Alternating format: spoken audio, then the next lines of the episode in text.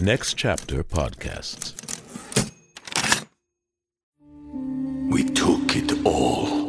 We brought them to our land. An endless night, ember hot and icy cold. The rage of the earth. We made this curse. Carved it in the blood on our backs. We did not see. We could not, but she did. And in the end, What will I become? Senua Saga. Hellblade 2. Play it now with Game Pass. I'm Victoria Cash. Thanks for calling the Lucky Land Hotline. If you feel like you do the same thing every day, press 1. If you're ready to have some serious fun for the chance to redeem some serious prizes, press 2. We heard you loud and clear. So go to LuckyLandSlots.com right now and play over 100 social casino-style games for free. Get lucky today at LuckyLandSlots.com. Available to players in the U.S., excluding Washington and Michigan. No purchase necessary. VGW Group. Void where prohibited by law. 18 plus. Terms and conditions apply.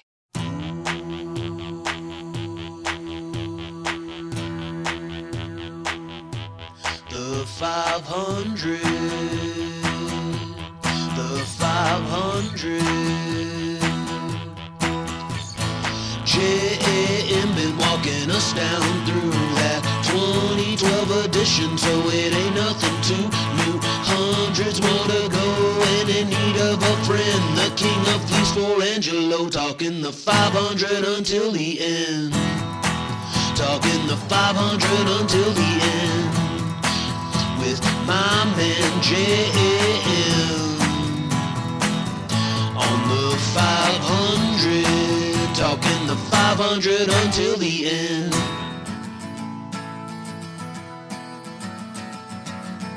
Today is gonna be the day that they're gonna throw it back to you. What does that By mean? now, you should have somehow Who's throwing what you to me? do. I need to know. I don't believe Noel, Liam, The mystery lyrics of Oasis. The song is Wonderwall from the 1995 record. What's the story, Morning Glory? It's also number 378 out of 500 on the 500 with Jam, me, Josh Adam Meyers, the King of Fleece, the King Cadougall. What's up, you doogly spooglies? Fleece Army? Man, oh man, oh Shevitz, it has been a week. We're coming off the TLC tip. We're in like a full 90s explosion right now. I want to thank everybody that came out to see me at the House of Comedy in Minnesota. The shows were great. Uh, bombed hard. First show Saturday. Second show got a standing ovation. Really proud of that. Chelsea, you were there. I fucking love you. A lot of Fleece Army was there. You can see me this weekend, March 11th through the 13th at American Comedy Company in San Diego. Three shows Thursday, Friday, and Saturday. I'm bringing Lecca, bringing my friend Jenny Zigrino, maybe some other surprises. It's going to be fun. All tickets are at my website, joshadammeyers.com. And guys, we have our Patreon. Join it because we got new episodes of Make Me a Fan of Your Record. Records that didn't make the list. I'm sitting down with people like Jon Dore. We're doing Tragically Hip. I got Jeremiah Watkins coming up. I got Ryan Sickler. I got a bunch of good stuff. Plus, you get the video a day before it drops on YouTube. $5 a month. Patreon.com backslash the 500 podcast. This is a very, very special episode. Very, very, very, very, very, very. Did I say very special? Why is it very special? Because I have two die-hard fans of the band Oasis. I couldn't decide who to put on, so I said fuck it because both of them asked. So I got both. Two of my very, very good friends, Jim Jefferies and Steve Byrne. If you don't know who Jim Jefferies are, you're a fucking idiot. He's one of the funniest comedians working today. And if you don't know who Steve Byrne is, same thing applies. Both of them die hard Oasis fans. Hysterical episode. Rate, review, and most importantly, subscribe to the 500 and listen free on all platforms. If you're listening on Apple, leave us a five star rating and a review. You can follow me at Josh Adam Meyers on all social media and go to my website, joshadammeyers.com, for videos, shows, everything. Email the podcast at 500podcast at gmail.com and follow the Facebook group, the 500 Podcast with Jam, run by Crazy Evan. He's so zany. And for all things 500, go to our website, the500podcast.com. Guys, I'm excited. You're excited. There's nothing left to say. but let me see if I can do my own uh, Liam. Here we go with, with number 378. What's the story? Morning Glory by Oasis. It's not very good, but I tried my best. What's up, everybody? Before we get into the episode, I want to tell you about our sponsor, Sunset Lake CBD. They are a farm owned business that ships CBD products directly from their farm to your door. For years, Sunset Lake was a Vermont dairy farm producing milk for Ben and Jerry's ice cream, and then in 2018, they diversified and started growing hemp for CBD.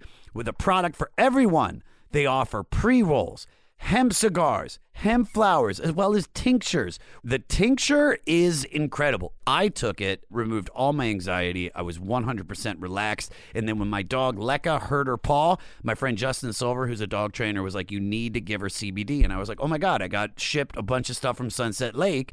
Let me give it to the dog. And my dog was walking better a day and a half later, and I give it to her every day. She loves it. It's good for them. It's good for you. CBD is one of the dopest therapeutic things in the world. Sunset Lake CBD will save you money by shipping high quality CBD products directly from their farm to your door. So for high quality CBD, go to sunsetlakecbd.com, use code JAM500 for 20% off all products. Do it do it. Dead.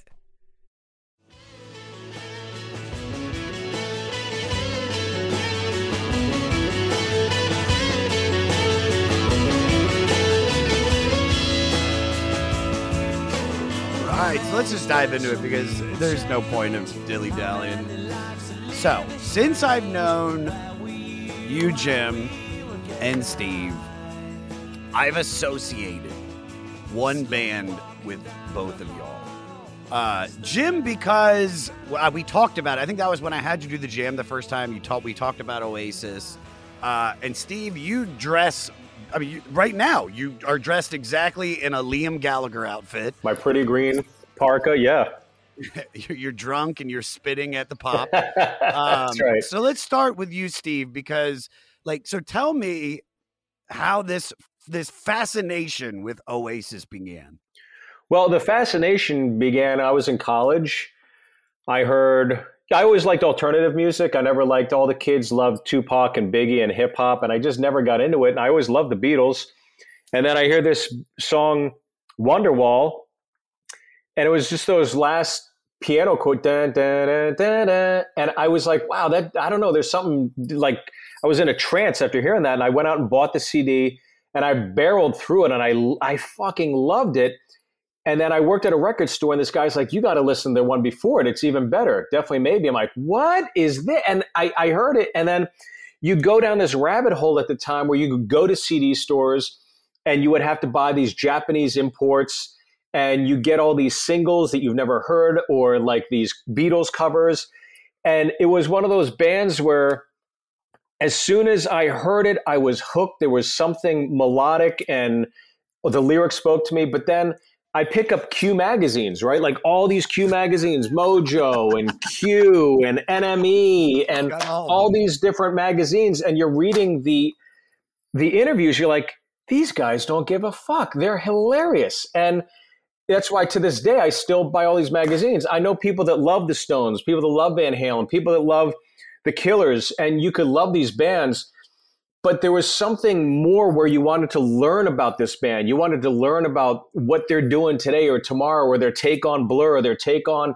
you know Jamiroquai, or whoever it might be, and whoever they're shitting on. So it was almost like I love the music, but then I I love the band just as much as I love the music. Yeah, yeah. All right, Jim, you're up, and hopefully you have some magazines and shit. I have a I have a very very similar story. Incidentally, so I, I was date I was like uh, 18. I was dating like this hipster chick in Australia. Hipster chick in Australia means uh, she wasn't wearing shoes, and um, she and so and so she was really into like uh, all the new music, whatever. And I'd heard of Oasis, and as same as Steve said, I like the Beatles and that sort of stuff. And I thought they were just sort of like piss takes of the Beatles, and so I I, I was uh, reluctant to get into them. And she kept on playing the album we're about to talk to. And then the same thing. They they actually they had a petition in Australia to bring them out to Australia, and they never came until Be Here Now. And we all know what happened there. There was a scone incident on the plane and all that type of stuff. I went to that concert in Perth, right? But anyway, uh, then I listened to the first album. I was like, "Fuck me, they're all hits." And then it's like uh, Master Plan came out with all the B sides. I was like, "Their B sides are better than all the other albums." I, I was listening to these albums and I liked every single track, and then it became sort of unfashionable to like the Beatles. And I was like, nah, fuck off. I fucking, no, the Oasis. I, I fucking love Oasis. Go fuck yourself, man. And then I was in Britain and I saw them live maybe 10, 12 times when I was living in the UK. I was down to my last 50 pounds uh, in the UK. I moved over there with a thousand quid and to set myself up to go do comedy. I was down to 50 bucks and I had no gigs booked or anything. I didn't have a job or anything. And I decided to go see them. They were doing um, Heathen Chemistry album and they were doing a, a warm up gig at the Hammersmith Apollo before they did the arenas, right? And so I went down, and there was this guy, and he sold me a ticket, and he goes, he goes, no, no, no, it's uh, it's uh, it's it's forty quid to get in. This, the ticket was only twenty bucks because it was a warm up gig, right? Twenty quid. Yeah. And I was like, oh, come on, man. I love Oasis. I don't have this money. He goes, no, it's 50 quid. I go, how about 40? How about 40? Leave me 10 bucks to buy a fucking drink, man. He's like, nah, it's 50. It's 50. It's 50. He said, don't worry about it. I chased the guy down the fucking street to give him the money. I chased him down the street to buy a forged ticket. Oh. And I fucking get up to the counter and then the hologram doesn't read. Oh. I've just got this ah. fucking shitty printout of a fucking ticket. And I went into this bar and I said, oh, I've been ripped off. And I had my, I, I just sat there and ordered a water. And then there was another bloke there who'd been ripped off who bought me a beer. And the guy in the bar actually gave me a job that day to be a bartender, and I got my oh, first oh, wow. job. And uh, he commiserated. And I'll tell you a funny story about that bloke. He was a big Oasis fan as well, and he couldn't get into the concert. And the big joke that this cunt always did, he loved this joke, right? Whenever we were in the bar and we had specials, he'd always go, ah, and the special today is Oasis soup. And then I was like, yes. And he, goes, ask me why it's Oasis soup. And I go, uh, why is it Oasis soup? Because you get a roll with it. Ah, right. That was his. that was his big fucking gag. Anyway, so I, I just yeah, I, I I've interviewed Noel. I once interviewed Noel on my TV show, and that was like Comedy Central, like, oh, but no one really listens to Oasis anymore. And I went, that's what I want to do on my TV show is interview Noel Gallagher. It was one of the great meetings of my fucking life. I fucking love the guy. Both of you guys have sang Wonderwall on the goddamn Comedy Jam. Jim, you did on the TV shows. Uh, wait, but it's I always looked at you guys because Jim, I know there's like I know you there's like the Stone Roses and the Beatles and and I think oh the the Stone, the Stone Roses have got because there's, there's no there's no Oasis without the Stone Roses, right?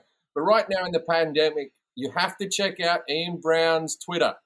He's uh he's an anti-vaxer and he's gone to fucking town, right?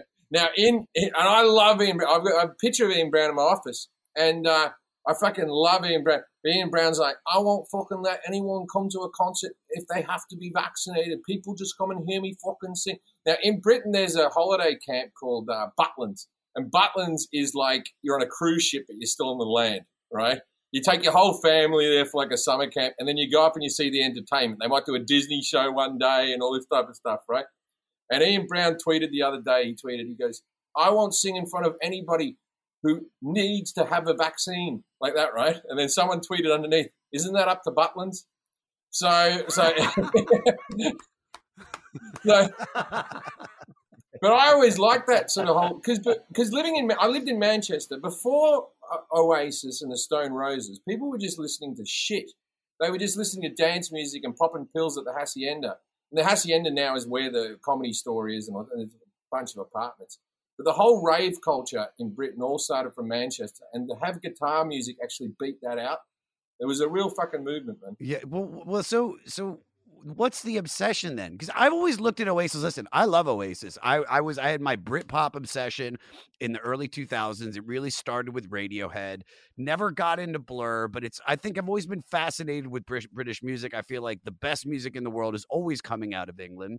But the two of you, like when when this album was but was coming up, both of you were like, I got dibs on this. And I was like, and you're two of my two of like my my my favorite people in the world. And I was like, well, fuck it. I, I, I would feel bad if I have one on because you both. I have I have dibs on Be Here Now when it comes in at number one, greatest album. if you listen to Be Here Now, I call it my cocaine Oh. album, right? Everything's overproduced and long and just something sounding like there's an aeroplane that's coming into land for like a minute and a half. and then, like, all around the world lasts eight and a half minutes because it had to be the same length as Hey Jude.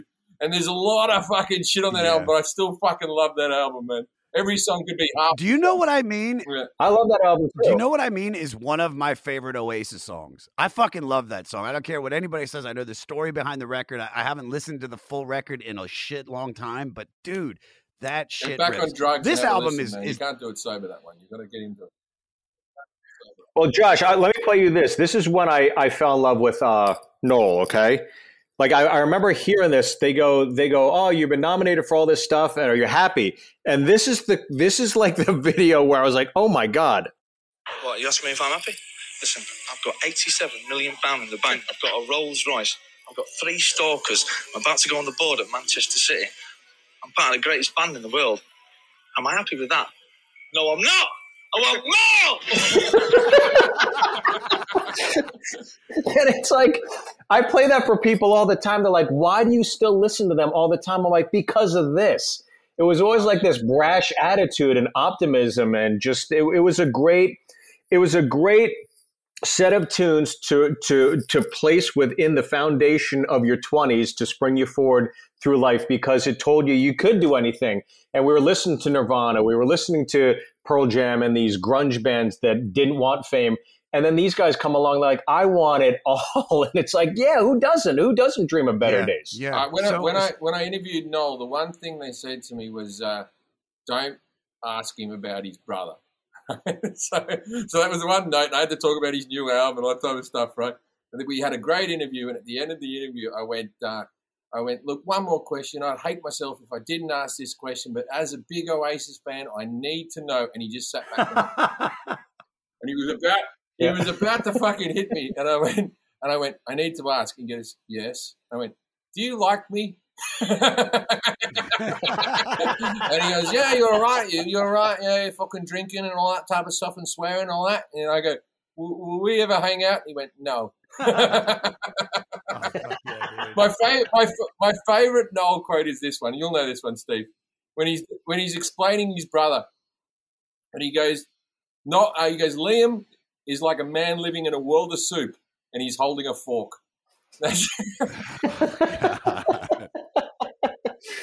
Yeah, I, I, I got to tell you, the press, they always made it seem like Noel was the ambassador, right, the cool one, and Liam was the whack job. And slowly it rolls out over the last few years that Liam's actually kind of grounded and Noel's kind of a little bitchy. and I was, I was going to see them in Vegas um, when when Brandon Flowers walked into the into the Hard Rock to see them at the joint when he decided he's going to be in the Killers. And I was at that show and I flew from New York City had a layover in Los Angeles to go to Vegas. And in that layover, as I'm going to Vegas to go watch Oasis, Oasis gets on the plane. And we were we, we get off the plane and I, I I walk over to Noel and I'm with my girlfriend at the time. I go, Noel, I, I flew from New York to see you. Can I just get a picture? And he was sitting there waiting for his bags. And he, he had his sunglasses on. He goes, uh, let's get it over with. so he stood up and I got a picture with him. And I go over to get my bags, and Liam was waiting for his bags, talking to one of the roadies. I go, Liam, I, I came from New York. Can I get a picture? He go, Yeah, yeah, yeah. We get a picture. He goes, So what you doing? Where, where you coming from, New York? I go, Oh, but, he asked me what I do for a living. I go, I'm a stand-up comedian. He spent the next ten minutes asking me what it's like to be a stand-up comedian. He loves New York. He's always wanted to see a stand-up show in New York, and all this, uh, just on and on and on. And then his handlers pulled him away. I was like, wow, it was the complete opposite of what I've been told in all these goddamn magazines. And it was really cool to have, you know, met two people I really respect and idolize, even even all these years later. You know what's funny is like I always kind of looked at Oasis as like a Beatles ripoff. This is when it first dropped. I was like, this is well, there's a lot. There's a lot of indications that they are. There's a lot yeah, of stuff. he that- said it. Did- He's, he Yeah. basically said it's like you know, Beatles is our favorite band. They're in a sense taking their formula, and I and I always kind of like, yeah, I like Wonderwall. Yeah, I like I like Don't Look Back in Anger, but it wasn't until they performed on the. I'm pretty sure it was the VMAs, and they did Champagne Supernova. and and Liam, it we're gonna play that clip towards the end. In the middle, right at the end of the song, he's like, "And we don't need that because you're something, something for the summer," and then he spits on MTV. I was like, "That's the most badass shit I have ever seen in my life." I always liked that Liam would leave the stage the second he finished his part of the song, right? Yes. if he's singing and last bit of lyrics, he doesn't wait for dun dun dun dun dun. He's off. He's fucking gone off to the side. The Yeah, show's over. yeah. I always liked. Uh, I, well, J- I just got one more thing that I, I had seen recently, uh, Josh and Jim. I'm sure you know this one too. But um, the guy from Blink 182, I think Tom, they were doing this Warp tour, and Blink 182 is performing, and and, and Oasis comes to the States, They're performing, and and they're all backstage, and the door kicks open, and Liam Gallagher walks in, and Blink 182, they're partying. He goes, Blink 182. And they go, yeah, yeah, you're you're Oasis. He goes, yeah. Look, you guys, since I've been in America, you're the best I've seen. And they go, oh, thanks, man. You like us? He goes, I didn't say that. And he walks out. I, I'm, I'm sure. I'm sure you've heard the, the Maroon Five story, right? So they're up in the Hollywood Hills, and this is when they were playing like um, fucking, you know, they, they weren't that big in America, right? They were still playing moderate sized rents, whatever. So they're in the Hollywood Hills having a party, and they they they meet this guy who comes up to Noel and goes, "Noel, you're the reason I got into music. I just fucking love you. You're my favorite guitarist, whatever." And he's like, "Oh, fucking thank you, man. Thank you. That's really sweet. Yeah, really, really nice here." And he goes, "I'm in a band as well." And he goes, "Oh yeah, what's your band?" And he goes, "Maroon 5. He goes, "You're fucking shit. Your fucking band, your fucking, your fucking band is shit." Like this, right? Anyway, anyway, cut, cut to, cut to about three hours later. He's still drinking at the party, doing cocaine and all that type of stuff, right? He's lined up to go to the toilet, and that bloke's there, and he goes, "Why the fuck are you still here?" You're fucking. He goes, "You're fucking shit." And then the guy goes, "It's my house."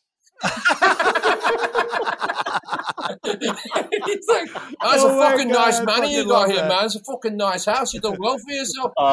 Oh, that's so funny. Dude, you do, I you do such a good fucking impersonation of them, man. It is so. pr- I know you do. Like you said, you did two impersonations. Uh, Well, actually, a long time ago, you said you only did one, which was Homer Simpson. I but do Homer you Simpson fucking- and Cliff Clavin because they're the same. Oh, 100 percent. But I, I lived in Manchester for a long time. Well, Cliff Clavin, ooh, look sweet. Hey, the postal service is the same thing. Yeah, tell you what, they know me. It's the same voice. Hey, everybody. So, you guys have probably heard me talk about how I've been in bands my whole life. Uh, I love writing songs and performing in front of crowds. Uh, just like with comedy, as a musician, it can be kind of hard to cut through the noise and really stand out as an artist. I feel like half the music projects I've been in have ended just because we couldn't figure out the answer to that eternal question of how do we get people to hear us? But then again, that was before there was DistroKid. DistroKid is a digital music distribution service that brings your sound to the masses. It's a one stop shop for getting your songs on iTunes, Spotify, Apple Music, YouTube Music, Amazon, Deezer, Tidal, and many more. What's Deezer? I never even heard of Deezer. How many of them are there? I know all that. That's like the holy grail of streaming services, though, and and getting paid. They want to. We want to get you paid for your music. That's huge because a lot of bands go broke before they get big. But DistroKid collects earnings and payments and sends 100% of these earnings to artists, minus banking fees and applicable taxes. And that's just one of the tons of benefits of using DistroKid. You can send big files to anyone with their instant share feature. You can use the hyper follow feature to promote your release and get pre saves on your song. You can even create personal landing pages for yourself, your band, your brand, and whatever you like. It has a free Spotify Canvas generator too to generate your own Spotify canvas for your songs. And the Mixea feature instantly masters your tracks for higher quality audio. So if you're ready to bring your band to the next level, it's time to check out DistroKid. The DistroKid app is now available on iOS and Android. Go to the app or Play Store to download it. Listeners of this show can get 30% off their first year by going to distrokid.com slash VIP slash the 500. That's distrokid.com slash VIP slash the 500 for 30% off your first year. Dig it. We took it all. We brought them to our land. An endless night, ember hot and icy cold. The rage of the earth. We made this curse. Carved it in the blood on our backs. We did not see. We could not, but she did. And in the end, What will I become? Senua Saga. Hellblade 2. Play it now with Game Pass.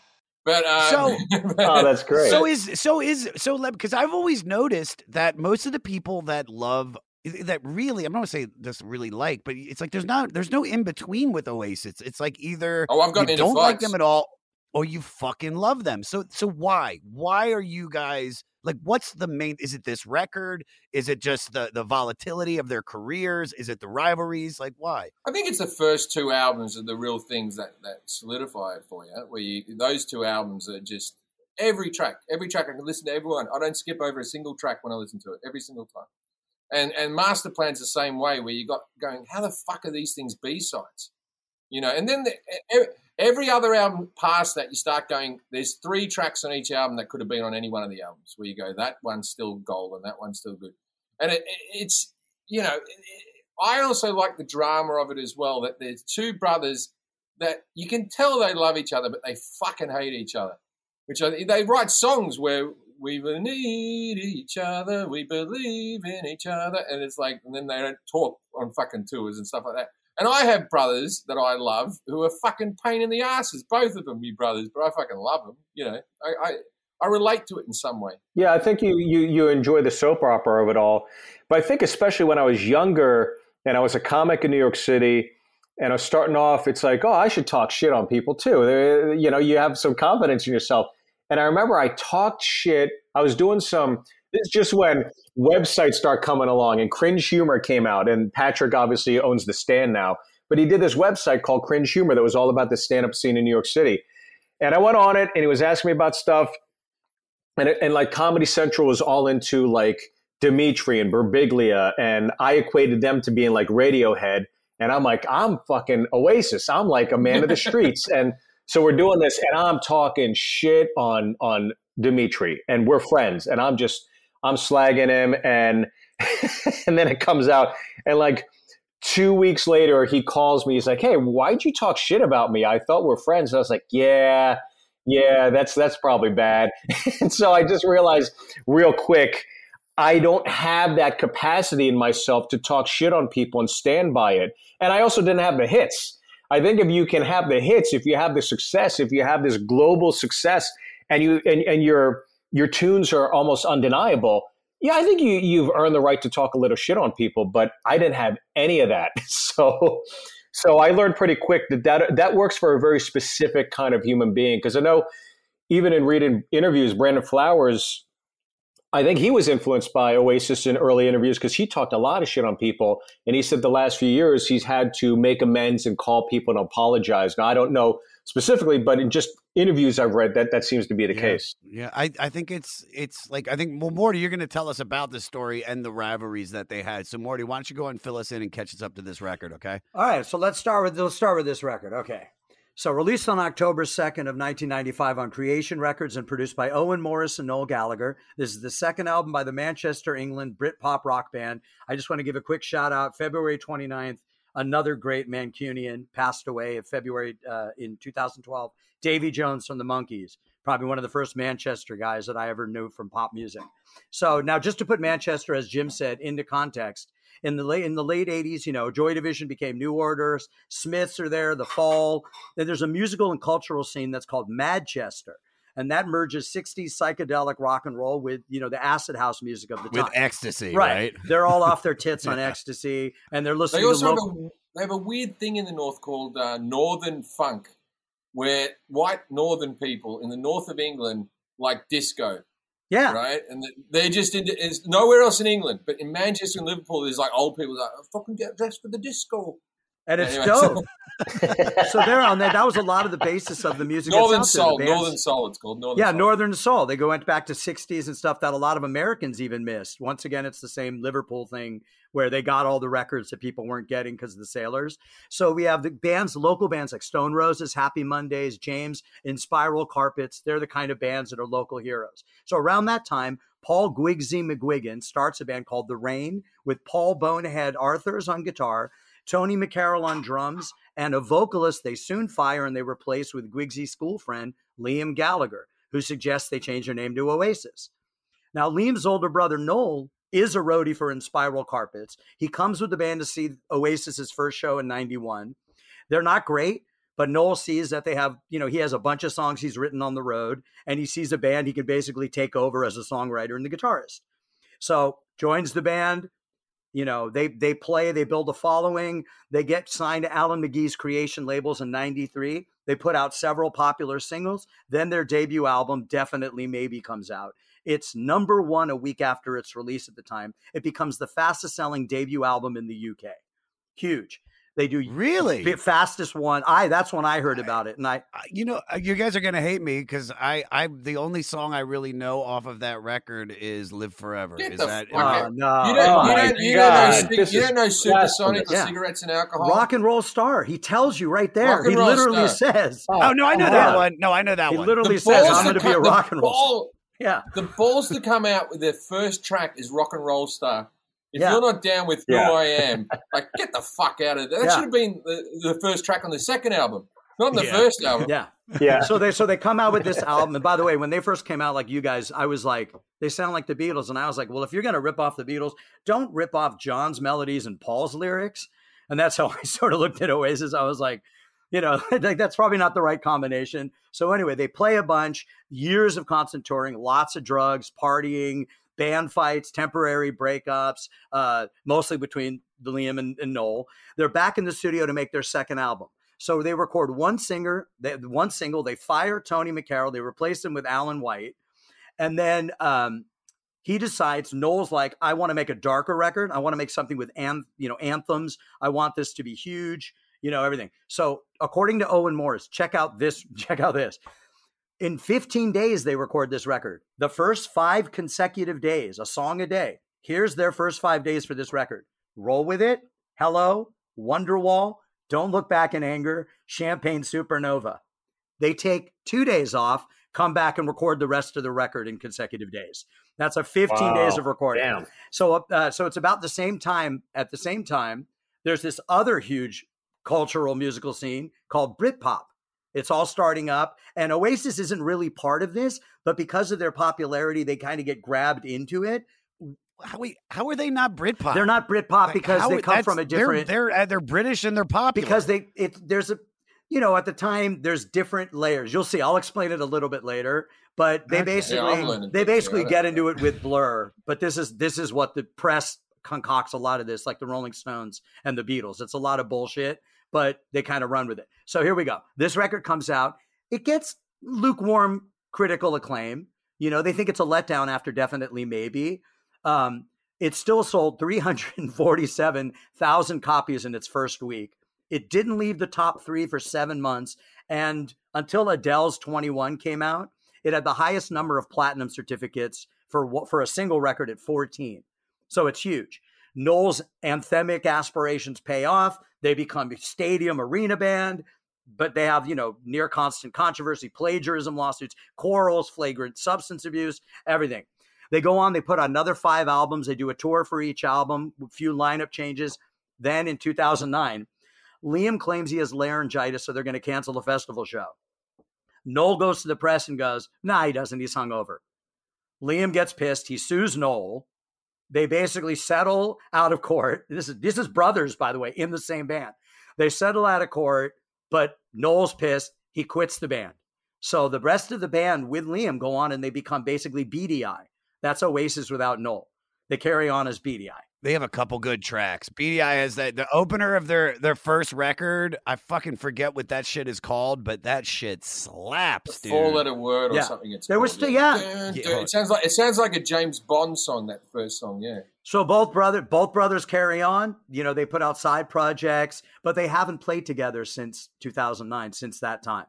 So the demand, by the way, so the demand for the new music for them is so huge still. They just in April of last year, 2020, they rediscovered a sound check demo of like one song. First song they released in 10 years, like a day later, a couple days later, it hits a million views on YouTube. So that's how wanted Oasis still is. So And it was a shit they It was track. oh, that one that Noel just sort of went. I've got another. it's the only song." thing you you know. It's the only Yeah. game in town. They've they've still hugely influential. at their peak, around this time, around this album, at their peak, there was an audio recording of the two of them having an argument, and it got. I'll get to that. I'll give you the exact. I'll tell. you. There you go. Wibbling rivalry oh, oh, you have it You with the have Kray. It's the. Kray brothers on the cover, right? I, I always find the the, the, the the Kray brother. When I was living in London, the Kray brothers like it, there's a pub where one of the Krays shot somebody, and that pub would have to seat five thousand people for all the people that I've met who said that they were there to actually see the Kray brothers. Everyone allegedly was in this pub, but I, I, I had a, a real Cockney comedian friend, and it was like a thing. We walked out of the comedy store. It was raining, and he goes. Oh, this wouldn't happen if the twins were still around. Like they, they kept law and order. They did. So basically, so to end this up, they've still remained hugely influential. They're they've sold 75 million records. This record alone has sold 22 million records. So that's where we are. So that's caught us up to where we are now. No, this is. I, here's my deal with with Oasis. I, you know, because like you, somebody mentioned earlier, uh, you know, as the albums came out after this, they were not nearly as good. And and like you said, if they would have just done these two records and then broken up, I think they would be put on the same pedestal as the Beatles and the. Rolling Stones and Radiohead. I do. I, I just. I, they're- I they're, like, the other albums, man. I like them. I- It, I it like the became. one- It did become unfashionable to be an Oasis fan for a while. Yeah. people were just Yes. sort of. It became unfashionable, but the fucking songs don't lie, man. They're they're, they're great. They're great. They're great songs. Like Jim said, though, like you you would listen to Morning Glory, right? But here's the have thing: so you you'd be props, a rabid Steve. fan. Steve, you have so many I'd go.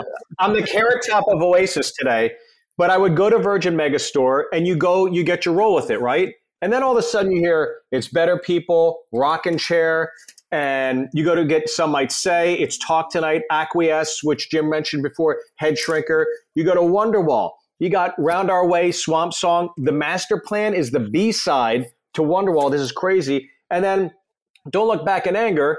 You got uh, Come On, Feel the Noise, Step Out, and Underneath the Sky. And all these songs came to make um, the Master Plan, that B side track album.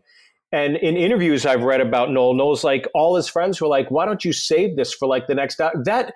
If if these tracks, if the Master Plan came out and was their third album instead of Be Here Now, I think they would have sustained some longevity because these these tunes I, I, on that Master Plan I think are as good as anything you hear on Morning Glory because I love Master Plan. It's one of my favorite songs by them.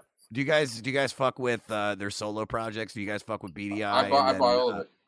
Yeah. Yeah, I buy all of it. All of it, yeah. Is it is it is it and, and be honest, is it just as Me- good me and or is it you Steve- just holding on to that Oasis love? Me and Steve have a very thin relationship, right? Steve texts me about once every three months, like, there's a new song. And I go, I'm on it.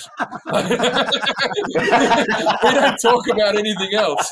I love it, dude. Yeah, I, I it, it's funny because because uh, I I rarely hung out with Jim, but it's one of once I found out he was an Oasis fan, I was like, oh, I want to hang out more. And then we're at the jam, we're hanging out, and un- unfortunately, I couldn't just indulge. And Josh, you know how I like to. Uh, I I appreciate indulging in the spirits.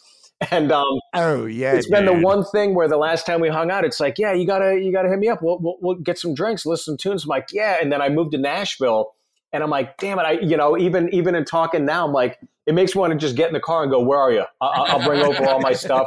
We'll throw it in a CD player. Let's, I'll bring over some Jameson and rip it up." Oh, Yeah. God. Dude, that is so funny. That is so fucking funny because I thought you guys were like just best mates because because Steve, when I posted the show, Oh, I that only was found out good- he had a wife and kids the last time I met him. We we spoke. on-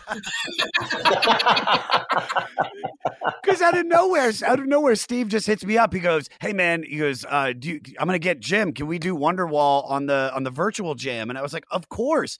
And I had no. I thought you guys just texted all the time, and you're always. I know we Oasis. We Oasis chat. Oasis chat sounds like a right wing fucking platform. Yeah. when, It's a new- when they all when they all got kicked off Twitter, they go to Yeah. Oasis and they chat about QAnon. We got to protect this. We got to protect the statue. I love it. Hello, it is Ryan, and we could all use an extra bright spot in our day, couldn't we? Just to make up for things like sitting in traffic, doing the dishes, counting your steps, you know, all the mundane stuff. That is why I'm such a big fan of Chumba Casino. Chumba Casino has all your favorite social casino style games that you can play for free anytime, anywhere with daily bonuses. That should brighten your day a little. Actually, a lot. So sign up now at chumbacasino.com. That's chumbacasino.com. No purchase necessary. VGW Group. Void were prohibited by law. See terms and conditions. 18 plus. Porn, Satan, drugs, therapy. It's not just the list of what I'm up to this weekend. I'm comedian Kiki Anderson, and those are just a handful of the taboo topics I've poked and prodded at so far on my podcast, Indecent, the show where we peel at the wallpaper of polite society. Each episode digs into the dark underbelly of our culture to dissect the things we aren't allowed to talk about around the dinner table, featuring conversations with comedians, activists, journalists, academics. They all help me figure out the who, what, and why behind what is and isn't acceptable behavior. Indecent with Kiki Anderson, where NSFW meets LMAO. Mwah. All right, let's let's dive into the record because, like you guys said, man, this this is a legendary record and this is damn near perfect. So it opens with "Hello." Uh, JT, play the opening or play the best part, in my opinion.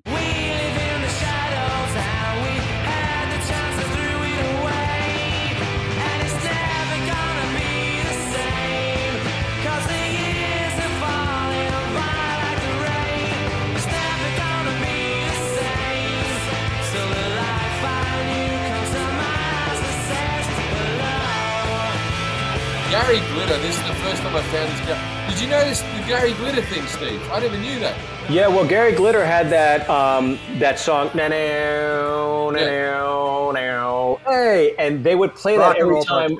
Yeah, every time the Pittsburgh Penguins would score a goal, they would play that song, and then and then we all learned, oh, he molests children. Maybe we That shouldn't was, play that this thing is that guy was a pedophile in Britain for years, and we all used to mock Americans when we watched basketball. Dun, dun, dun, dun, hey, ba, dun, dun, dun. and you guys Yeah. will all be clapping. We go, he's probably he was in jail for about four years, and you guys were still fucking rocking out that at every fucking tune, at every sporting event, and we were like, Well, Pittsburgh, it came out, it came out, and then we gave it another year, which and they still put it, they still put it in the movie The Joker.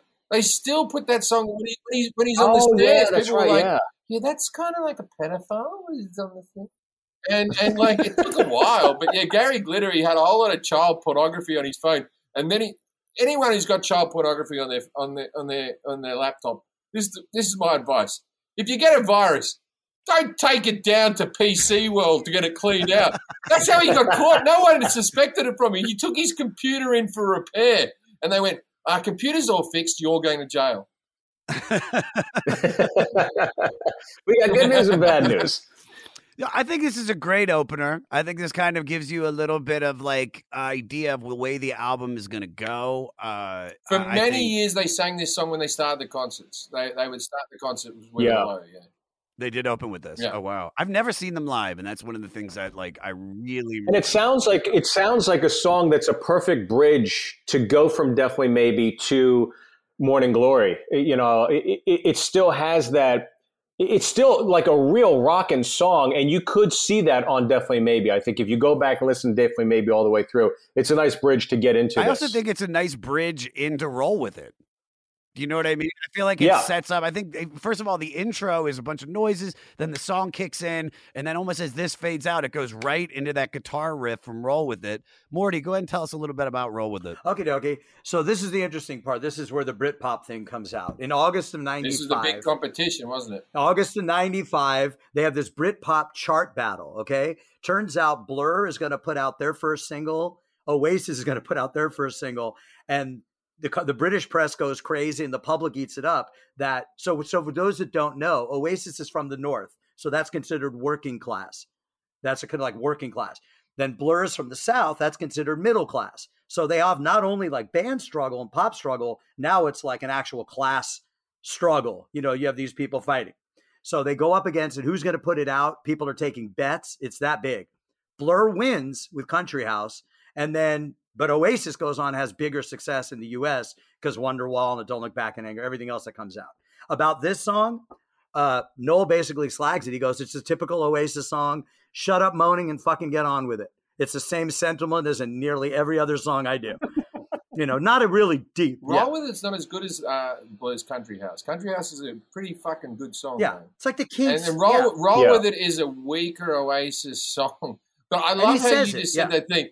That You've just brought into the whole British fucking class system. They go, they go, the people in the north are working class, and the people in the south are middle class. Where's your fucking upper class, England? Where's your upper class? You're so humble that you want to go, oh, I'm just middle class. No, you're fucking stinking fucking rich cunt. Stop saying you're middle class. You're upper class. I've never met one British person who says, oh, I'm upper class. No, no, no. They're always poor or middle. No one's above the middle. Why why did Blur and Oasis have such beef? Was it just they were both rising bands? I just remember the there was public made that beef happen. They actually get along fairly well. And then, like, obviously, Noel in interviews would slag their albums off and all that type of stuff. But for the most part, I think they get along now very well. Yeah, Noel's cut some tracks with Damon Albarn from the. I think he's done two songs with Damon Albarn, but I think I think they kind of got into it too because I remember Noel said about the guitarist. I hope he catches AIDS and dies. It's like that was Richard, not Richard Ashcroft. What's his name? I bought some of his albums. Which the one? Solo ones. Um, no, no, not Richard Ashcroft. He's he's the Verve. Um, who's the guitarist from Blur? What's Damon from Damon from, Albarn? From no, which no. Damon's the lead singer. The guitarist from the Oh, um, from Blur. Oh, Graham Coxon. Graham Coxon. Yeah, that's Graham Coxon. Yeah. that's it. Yeah. Anyway, we hope so- he gets AIDS. If you're listening, Graham, how's that going for you? Alex ja- Alex James is the one. The bass player is the one they had a lot of. Is the one that sort of they had sort of beef with too. But you know, I mean, it's listen, it's the Rolling Stones and the Beatles. You know how many records they sold with people buying records just to kind of say I like them more than the other because band. it, yeah. You know, I don't care if you buy them to burn them, Yeah. just buy them. But even the the Rolling Stones and the Beatles, that was that was a weird thing because they said that the Rolling Stones were like the sex and the drugs and all that type of stuff. And because the Beatles were wearing suits and the Rolling Stones, the, the Rolling Stones were posh kids. Yeah, They grew up in a very wealthy part of the, the South. The Beatles were the working class band, but they put them in suits and they made them look fancy. And Yeah. then the narrative that Mhm. was put into society was that they, they were stuffy and the Rolling Stones were rock and roll, which wasn't the case at all. Of I want to ask you guys a question because we're talking about rivalries, and both of you guys have been doing stand up for what, uh, you know, twenty years at least. I, I remember. I hate Demetri Martin.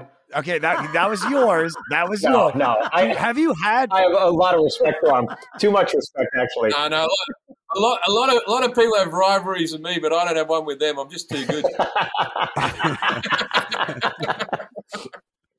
It's so great, dude. That is so fucking great. All right, let's get on to the fucking hit then. Let's get on to the one which is arguably one of the most recognizable guitar riffs and fucking opening lines ever. uh, Buskers played. everywhere have made money. It, was, it, it only got to number two. It's a little known fact. It only got to number two in Britain, and they thought Wait, it, Wonderwall? Wonderwall. It's it's the most famous number two of all time. I can't even tell you which was number one.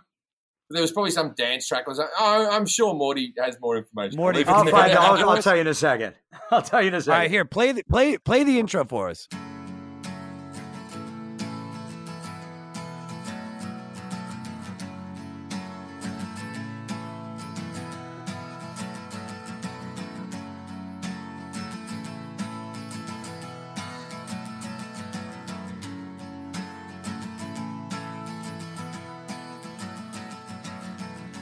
Like, we need to play this. I think everyone knows it, right? No one, Yeah, I just wanted to hear it, How, Jim. how, I'm how have sorry. you- It's how have you gotten this far into the podcast and you don't know fucking Wonderwall? Someone's going, I'll just tune in. Maybe I'll learn something. I just I just want to play it because it's such a fucking iconic thing, dude. You everything about that opening is is just it's fantastic. I love when the beat kicks in. I love the fan brushes. Uh, I, I love the But you also have to remember, it came out when people watched MTV still, and that video was pretty great. It was such a trippy black and white, great visuals, kind of mod visuals with Liam in a barber's chair and you know this this spiral spinning wheel behind him. It just it, it looked great. It looked cool. They looked cool, and and and he, Noel had his green guitar. That was the only thing in color in the whole video.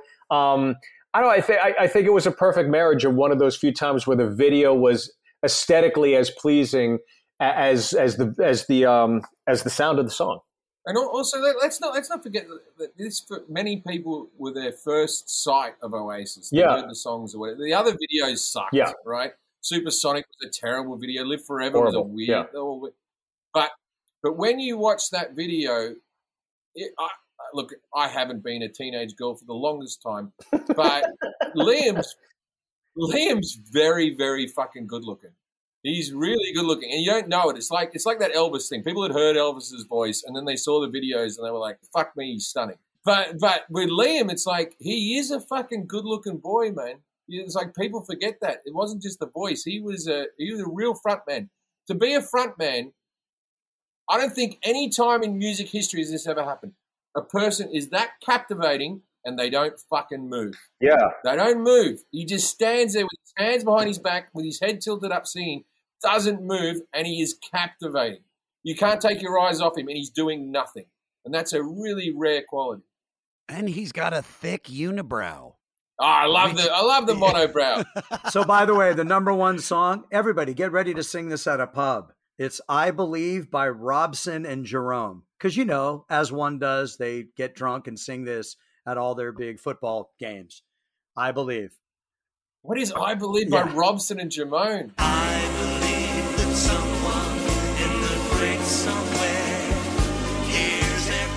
think Robson and Jamone, if I'm not correct, there used to be a TV show called Heartbeat, which had a couple of actors, which Simon Cowell gave like uh, Unchained Melody to and a couple of other pop songs because all the housewives bought it. I think the Robson right and time. Jamone were two actors off this this, this Yeah, it was TV it show. was about the right Yeah, time. It's number one. It's number one, Jesus. That's what it Yeah, is. does It's it number one. that's Sounds better? like Gerry and the guys, too. Pacemakers. Look at these guys too. Can you see them? Oh my! These are fucking hand that's, jobs. yeah. That, that that's that's like when uh, when when Shakespeare in Love beat fucking Yeah. Pulp Fiction at the Oscars. That's all you That's need awful. to fucking Yeah, know. dude. This it, it's More important. By the way, it actually Shakespeare in Love beat Saving Private Ryan. Forrest Gump beat Pulp Fiction. Jesus Christ! Oh, that's Yeah, even worse. One of the greatest war movies of all time. Um, yeah, I never heard of Robson and Jerome, and that song sounds like fucking dick, so they can go fuck themselves. Yeah, there are a couple of actors who Simon Cowell used to They look like they songs to. fuck each other. I mean, look at these guys. dude. They did. That was their third single, wasn't it? we look, we look like we fuck each other. Ah, but but in my butt, put it in my butt. Uh, more, do you got any facts or anything about this song? Sure, let's talk about this one. This is the fourth single from the record. It's uh, inspired, if those of you know your Beatles lore, George Harrison did a did a soundtrack to a movie called Wonderwall. So the record was called Wonderwall Music. They just took the title because it sounded interesting. Prior to that, the name was actually Wishing Stone. That was the demo name of this song. You're my wishing stone. That wouldn't Probably still would have been huge, right? Yeah, I In don't think so, 96, dude. I, I mean, would you guys be all fucking boner fied for this song if it was I heard it was Wishing supposed to be called Robson and Jerome, but then he changed it to Wishing Stone, then Wonderwall. So You're my Robson and Jerome. Next time you guys do that live. In 96, actually, Noel said he wrote this about his future wife, Meg Matthews. Then in 2001, he was basically, he got divorced and he's like, nah, no, I didn't. I just, you just gotta say that's that. great. you know, you He's trying to cannot. dude. Um, by the way, if you guys, any, any newer, younger people are like, I think Green Day, it sounds like Boulevard of Broken Dreams, you know, that big Green Day song. So basically, Yeah. Noel said the same thing. He's like, this is him talking to Green Day. He's like, they should have the decency to wait until I'm dead before stealing my shit. I at least pay the people I steal from as a courtesy. Well, I do know this. I do know when they did this single cover Okay. Um, Noel showed up late to it, and they were going to hold this frame up, and Liam was supposed to stand in the picture frame. And Noel showed up, I guess, hung over. He said, "You're not putting the lead singer on the cover. Pretty, put a pretty girl in there." So they got a girl. I guess they got a girl last minute, and she's the one that ended up being on the cover of the single. I how much shit do you have laying around right now for show and tell, dude? You are you are incredible, Steve. This is just in his Nashville house. You don't want to see what his LA house looks You got like. like cut out. But if you want to bridge into the next one, that's uh, "Don't Look Back in Anger" single, and they did this in homage. So they they put um, flowers all over the, the, the instruments, and it, it, it's an homage to an old uh, Ringo Starr Ringo Starr uh, story where Ringo felt uh, he wasn't being appreciated in the Beatles, and they said, "Come back to the studio, come back to the studio," and they had some flowers all around there. So then they Oasis paid tribute to to that story by doing that and putting all the carnations around the around the uh, instruments for the band. So, so I, I think you guys probably agree with me. This song transcends race, color, and creed. I mean, everybody knows this song. Uh, it's arguably, I mean, if not the most important song of the '90s. I don't think what anything that that blows my mind. This only came in at number two, and both of you guys have sang this multiple times on the goddamn comedy jam. So I want to ask you guys, why is this song so important to y'all? It's not. It's not even. It, it's about my fifty favorite Oasis song. Really, I'm not even that into it. It's just an easy Ah, sing. okay. That's why I do it. but but I think I think like like I don't I don't know why it resonates with so many people. I think because it sort of means nothing. You- You can interpret your own life into it very easily. We're saying you're my wonder wall, and all the roads we have to walk are winding, and all the lights that lead us there are blinding. And you can sort of like say, yeah, that's sort of like my life, but it really Yeah, I don't know. I, I, I think it's just one of those songs. The minute you hear it, especially in a pub, I mean, you go back to in time where you're a pub in the '90s, and even now, sometimes I'll just hijack hijack these new touchtone jukeboxes, and I'll drop a twenty in there, and I'll just jam Oasis, and that's the song that comes on, and people people just start singing it.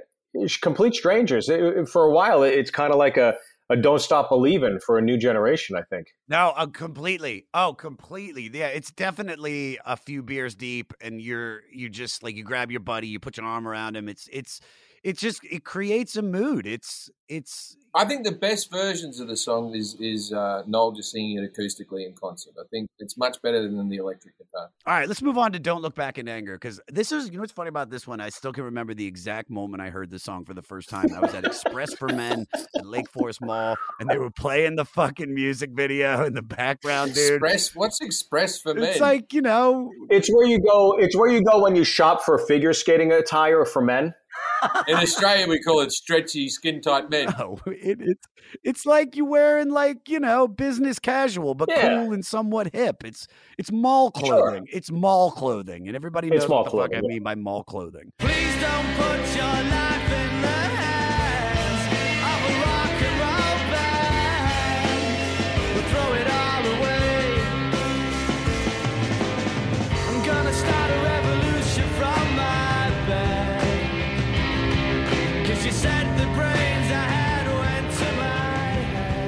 this is the song that made made me reluctant to be a fan of Oasis. I had that girl and she's like, listen to this song, listen to this song. And then the opening is Imagine. And I was like, oh, they're ripping off the Beatles. It's not the fucking. And then it's like, nah, this song's good, man. It's the first song when Noel sings. And every album after that, he sings a song or two. And I always, I always look out for the Noel tracks. I always go, oh, because I feel like the Noel tracks are the ones that he, he is most proud of. The other ones are a bit more heavy rock that he doesn't think that he can quite sing. And I think the Noel tracks are the ones that he really thinks he digs this song. When I when I asked him about this song, there we go. I'm name dropping again for the actual person we're talking about. But he, he goes uh, he goes I, he goes it was about a girl called Sally, and she wouldn't wait, man. She just kept on fucking walking on by. he goes, she just kept on walking by, and I was like, ah, don't worry about it, you know, fucking. And I'm Yeah. like, okay, okay, so it literally means what you're saying. So here's here's here's the, the the the Lennon thing is on purpose, obviously. Imagine, but also some of the lyrics are nicked from Lennon's diaries. Some of the stuff that he said. that he pulled from this also. Please don't put your life in the hands of a rock and roll band. Going to start a revolution in my bed. Yeah, that's The- a full beat. That's a full that John stuff, Lennon. To this day, I, I went to see them. Um, uh, I, I think it was the Heathen Chemistry uh, tour, and they were performing at the venue. I forget what it's called, but it's it's night, right next to where they taped Letterman and Colbert. It's that rock venue right there in the fifties on the on the west side of New York City. And I, I was with my girlfriend at the time. We, we went, and to this day, of all the concerts I've ever been to, that was the one where I was like, oh my God. Like it, it felt like the roof was going to go off. Noel singing Don't Look Back in Anger. Everybody's got arms around strangers. People are screaming at the top of their lungs. And and then they went right from that into my generation at the encore and said goodnight. And back to back, those songs, I've never seen a place go that fucking bananas over a song, especially "Don't Look Back in Anger." To this day, I you know even when I I've, I've gone to concerts since, and I've even seen Noel uh, doing solo stuff. He'll he'll put this in in the encore, and nothing's come close to that that moment in time that I saw it. Yeah, he still he still puts it in the encore, and now he finishes with uh, "All You Need Is Love," which is a bit more communal a song. You know what I mean? Than my generation, but I I it's it's a very it's a very like so after Ariana Grande and the bombing of the concerts, the people in Manchester took this song on as an anthem for people getting over grief or whatever. And the lyrics don't really say that. The only time you could ever see Liam sing it is at that concert where they did for Manchester after the Ariana Grande bombing. And it's very clear that Liam can't sing the chorus because he'd be like, going to start a revolution from my man." Okay, now I, I think you know the words. Oh, he does what it and he's does, standing yeah. with his tambourine. And, and so he couldn't do that bit, so he's just like, all right, back in. I think this is. I think this though is a better song than Wonderwall. It, Oh, it's yeah, much it's just. I mean, Wonderwall is like it's. It's. I love it. Like I said, it's iconic. Great film clip for this one as well. This was another good film clip. Just had hot chicks around a pool and like fucking Liam just looking through a spyglass for no very Beatle-esque type of in an old English manner type of place. It was really. But good. here's here's the thing that that really pissed me off. I live in Pasadena. The last like five or six years, I'm in I'm in California. I moved to Nashville, and I'm I'm just going down this Oasis rabbit hole, and I- I'm like, where was that mansion? You know. So I look it up. They filmed it in Pasadena. That mansion was in Pasadena. Yeah, yeah. You can you can Google it. No. And it just went for sale for like for like two or three million dollars. No, it always looked. All right, let's get into uh Hey Now. Uh in my opinion, uh, this is this is, you know, I honestly feel that this moment might be the best moment on the record. What's up, everybody? I am Finn McKenty, host of the Punk Rock MBA podcast, part of the Sound Talent Media Podcast Network. My podcast is all about doing what you love for a living, and every week I sit down and talk to people who have done exactly that. For example, musicians like Tommy from Between the Buried Me, Matt from Periphery, Lil Lotus and Shinigami, among many others, photographers, artists, designers, YouTubers like Glenn Fricker and Sarah Dici, and I unpack exactly how they got to where they are today with the goal of helping you do the same. So if that sounds cool, you can listen and subscribe at soundtalentmedia.com, and I'll see you there. Uh JT, play 59 seconds.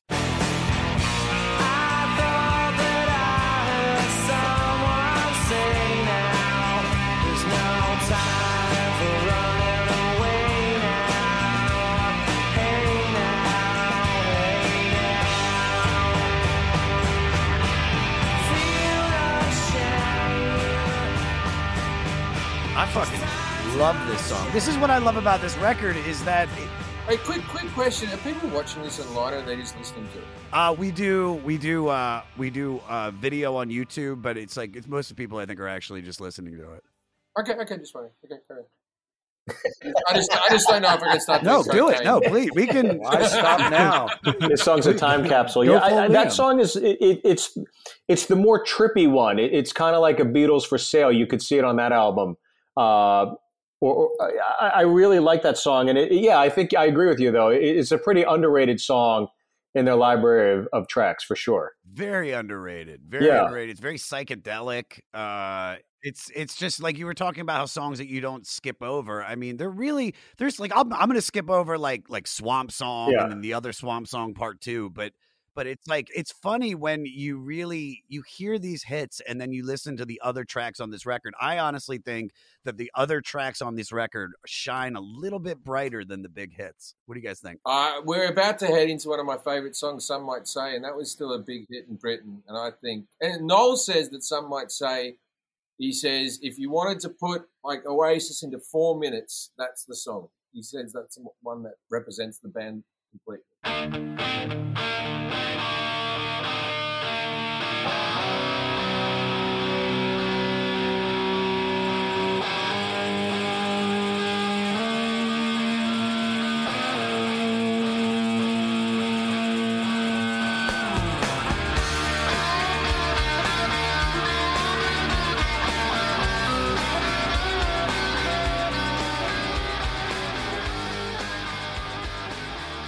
Have anything about this one, Morty? About some might say. Some might say, yeah, their, this is their first UK number one. This became their first UK number one. Lead single, and they made the video for this with footage from old footage that they had because obviously, shocker, as Steve said, Liam didn't show up to the video shoot. Now, the- so they cut this one together. The part of the reason that some might say went to number one was also timing. At that stage, Tony Blair was just about to be voted in as the Prime Minister, and they'd gone through a long history in the UK of the Tories being in charge. And now the Labour Party was about to be in charge, and they were about to. And Oasis was backing that band. Um, and and so that song became like the anthem of the election that was happening, uh, of a new era coming in.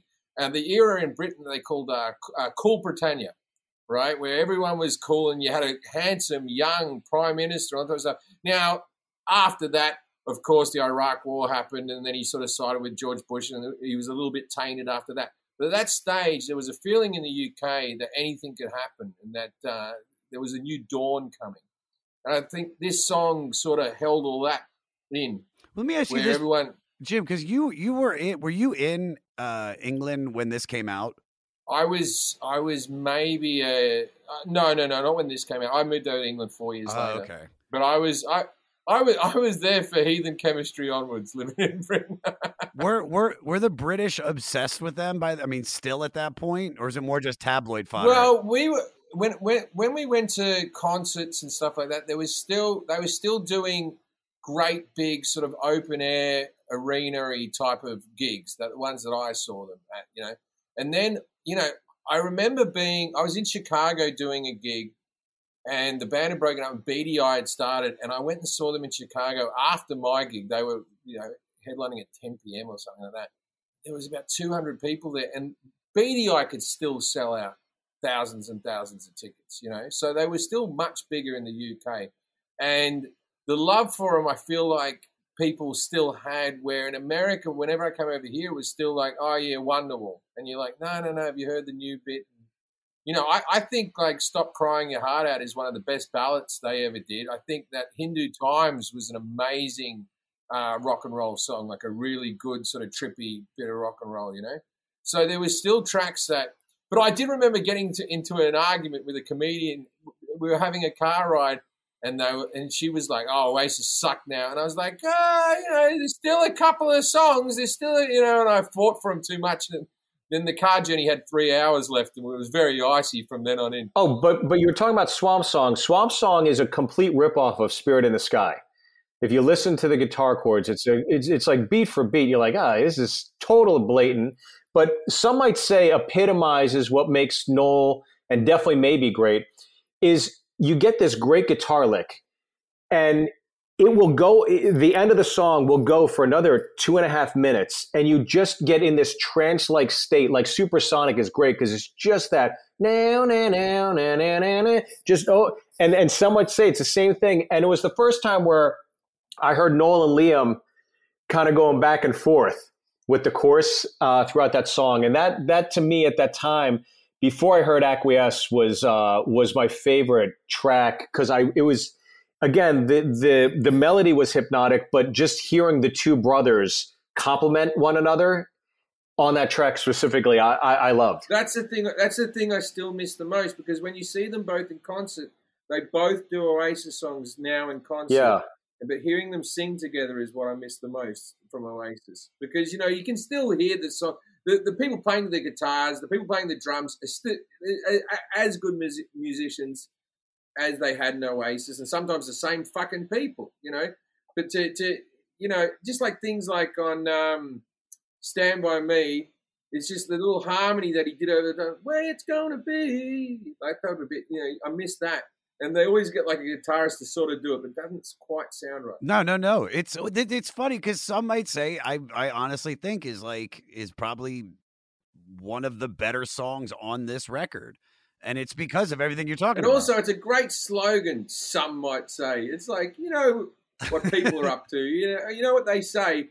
It's a very ambiguous thing that means nothing and everything at the same Well, I feel like all of their songs are like that. I mean, Morty, we were talking prior to the show.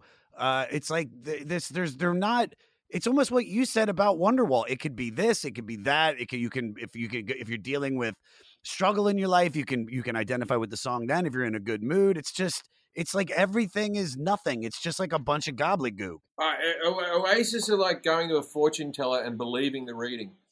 You know, going, that's me. That is me. there's a, there's a level of there's a level of trite to their lyrics. I, mean, it's it's it's it's both incredibly trite and incredibly encompassing because it's like you know it's like when when you're going through a breakup and so, somebody gives you advice and it's always the same shit. Oh, you'll get over and you'll get. It's just a it's it reaches everyone because it just sounds right. Like I was saying, the Paul McCartney lyric thing versus the the John Melody thing. Paul's lyrics are incredible because when you break them down, it means shit. I mean, not to be a dick, he's my greatest guy of all time, but listen to Yesterday. It's not the deepest fucking song in the world, but Yesterday is Wonderwall. You know what I mean? The idea that Paul McCartney put the word maybe in the lyric, maybe I'm amazed. like, like your wife's like, your wife like this, like, maybe I'm amazed. Are you amazed or not, Paul? What's, what's well, it's funny the- about the title, the even maybe? the title. Sorry, another prop there for you, Josh. But what's the story, Morning Glory? I, I heard that when Noel was when they were touring in the states, um, some girl kept saying, "What's the story, Morning Glory?" to Noel, and he thought everybody in America had said that. So when it came out, people were like, "Why'd you call it What's the story, Morning Glory?" And, and he's like, "Oh." Don't people in the states say that all the time? They're like, no, nobody says that. He's like, oh shit. Oh, I always thought morning glory was like when you woke up with an erection, right? I thought it was that in Opium Opium Poppies Morning Glory. I thought there was that, but also it's the song from Bye Bye Birdie for any of my other music musical geeks out there. It's one of the song with in like Ooh. it's the '60s, and they're calling each other on the phone. What's the story, Morning Glory? It's like shit your mom would say. You know what's up, succotash? Well, whatever the fuck Josh, Josh like- lost his. Josh, you lost your virginity to that song, didn't you? No, to uh-huh. the Bye Bye Birdie song. Yeah. To, to what's the story, Morning Glory, or to Yeah. Yeah. Am I But of course, hundred percent, Yeah. yeah. Followed by Hello, Dolly. Uh, yeah, dude. My my mother used to say in the morning when she woke me up, "Wakey, wakey, hands off snaky which was another lyric that they wanted to use. Hands the, off origi- Snakey. the original album was going to be called "Wakey, wakey, hands off snaky I fucking love that, dude. That is the funniest shit, dude. All right, cast no shadow.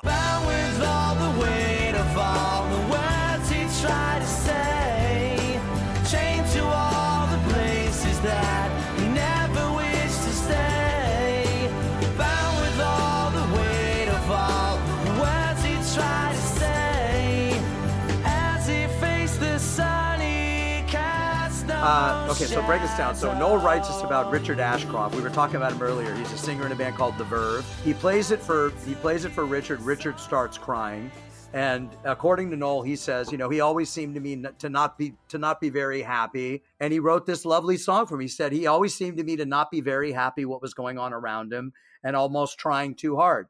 So. Uh, the album's producer Owen Morris had just produced The Verve's uh, album Northern Soul because Noel Unreal. Great Yeah. record. Great Noel fucking got record. Noel got Owen to produce the record, and the title track from that album was dedicated to Noel. So it was sort of like a recompense for it.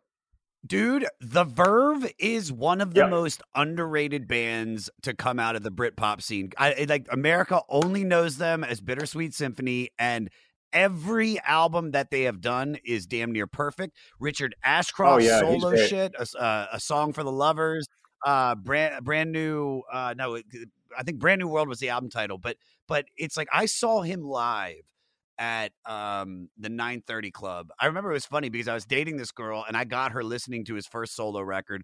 Then we broke up and then she out of nowhere was like, "Hey, I got us tickets to Richard Ashcroft." She's like, "Do you want to go with me?" I was like, "Yeah, of course." We go.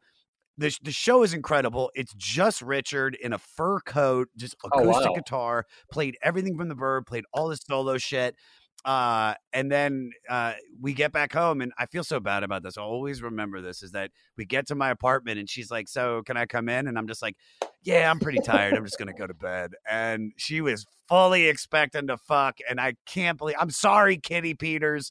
I'm sorry. Why did Why did you turn down Kitty Peters? I don't know, man. I just, you know, dude, I was. I would have sex with her on the name alone, Kitty Peters. She sounds like a fun lass. Dude, I- it's, it's, I regret it. I really regret it. But I, I fucking love the bourbon. Pussy Pete. That's an Ian Fleming name. Yeah, that's right. It's definitely a Bond. Yeah, definitely a Bond character. That's an Ian Fleming. There you go, Pussy Peters.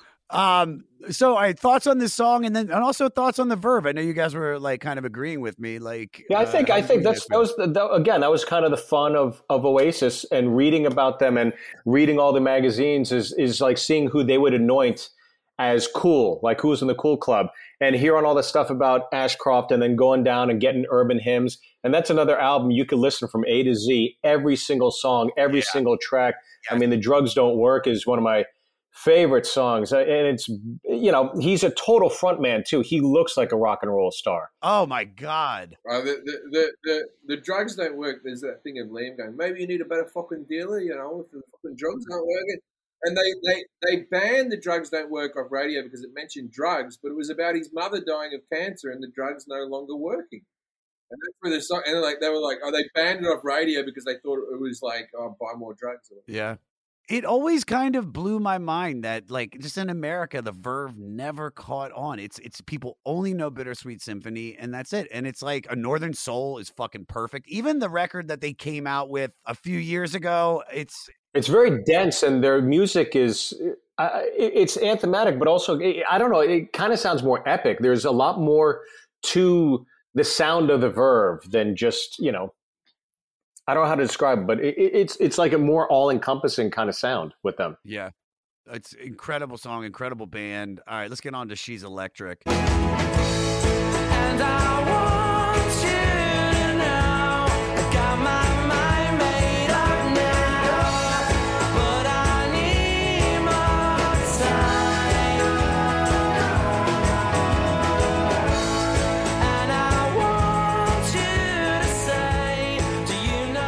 A fun tune. Just a fun tune. She's electric. You can have a dance to it when you're drunk. She's electric.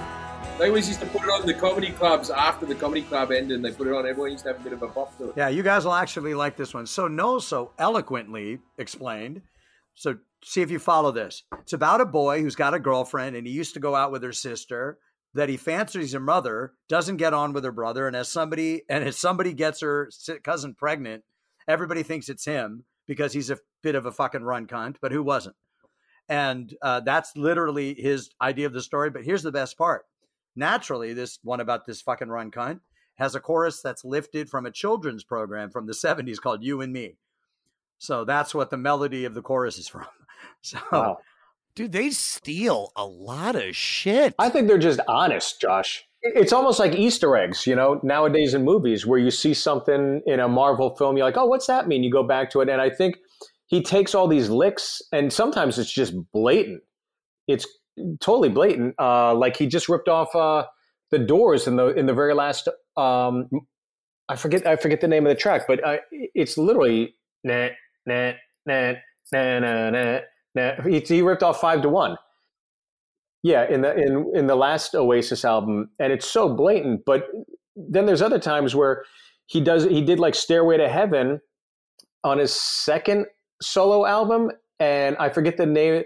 The um the girl. Oh God, the girl with I, I forget I, I forget the name of the track he did, but it, it's so blatant. But it, it was it was a horrible version of Stairway to Heaven.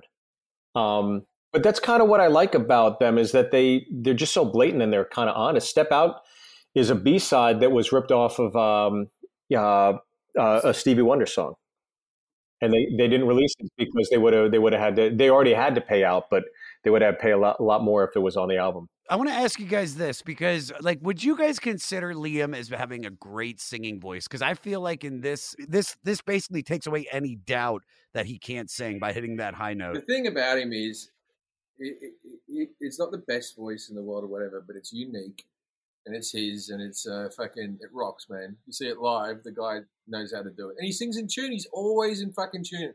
I've seen him so many times in concert. He's always in tune. I've seen him drunk. I've seen him hoarse, like where he's been singing too much or smoking too many tabs or whatever. And then, but he's always in tune. And sometimes he's just yelling, you know, but it's still in tune. He, Has, it. so it sounds like you've seen a bunch of shows of theirs. Like, have there been? I used to liken me at the top, at the, at the peak of my drug taking when I first started getting sort of popular and all that type of stuff. I, I likened myself to Oasis in the extent that I would put on a hell of a show, but one in five of them went tits up. it was either I was hungover from the night before, I was too drunk during the show, I'd taken too many drugs during the thing. The night before was tremendously good, Yeah. and then I fuck up. You know what I mean?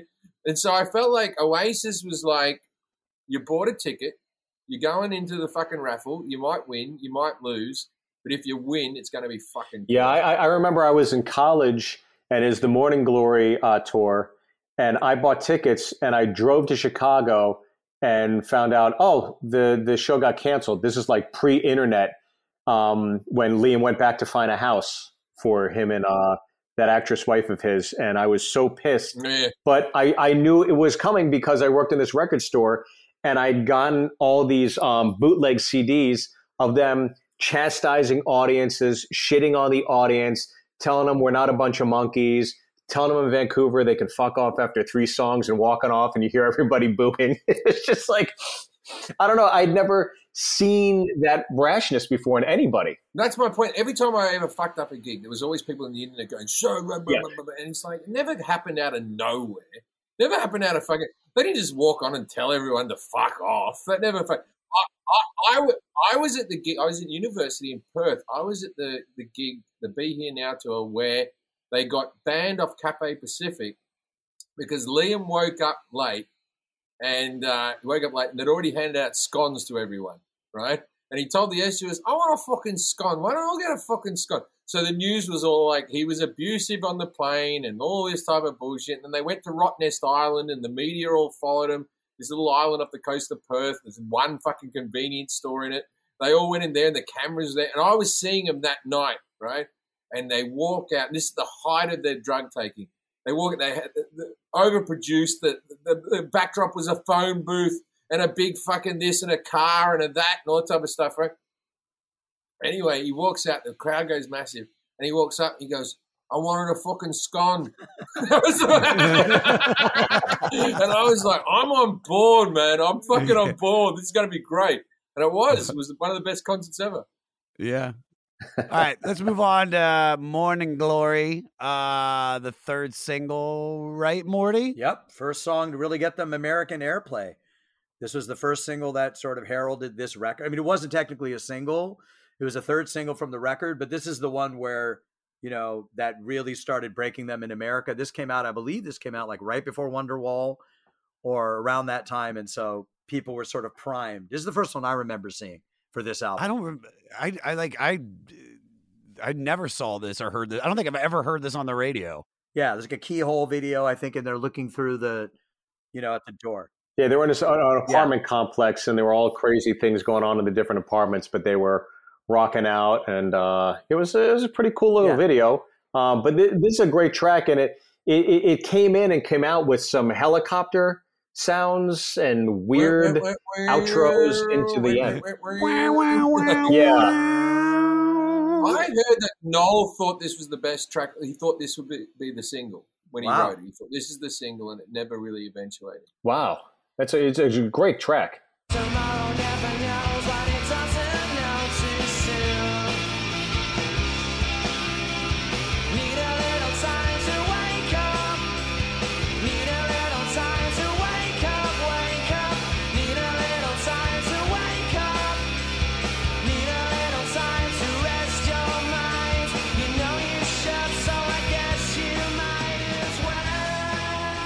right, then we got Swamp Song 2. It's another instrumental. And then we've come to what might be, my opinion, the best song on the record. Okay, I, I don't rate as much, but I'll tell you, I'll tell you what I love about Champagne Supernova. Right, it I up to that stage of me listening to music, I never ha- had a band that wrote anthems in my lifetime. Queen did it.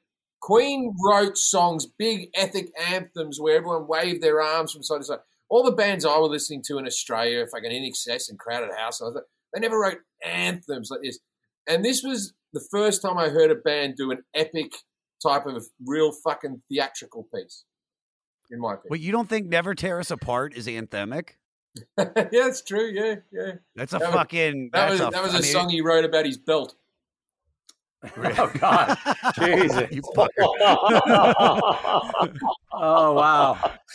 Well, the, the video was trippy too. The video again, I think this is one of the few records where the videos were really, really up to speed and up to par. The visuals in this were great. It was total mod, all '60s, you know. And Liam had the beard, and they had the Lennon glasses, and the blue background, and they had some girls in there, and there's the silhouettes and stuff.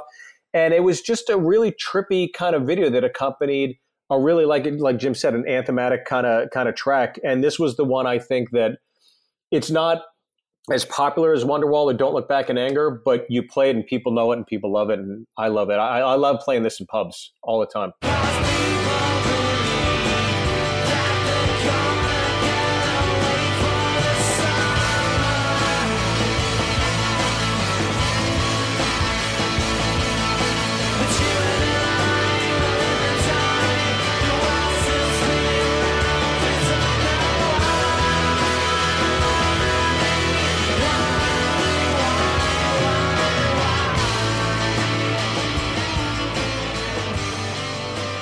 Also, once again with the lyrics, open to interpretation. They all re- how many special Yeah. people change? I, I, that means something to me, and I'm sure it means something to you.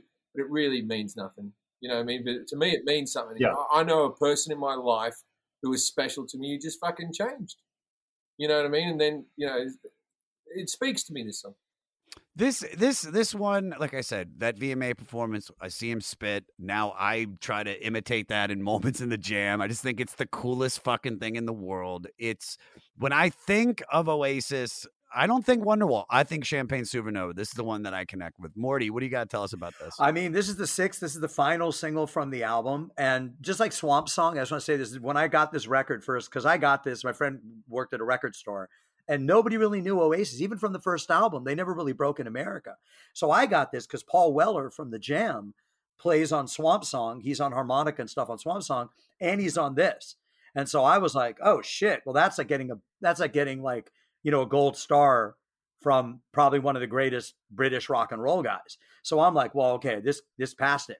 So I'm looking at it and I listen to this, and this is epic. I mean, for those of you who haven't heard it, put it on. It's big and huge. You can't put anything after this on the record.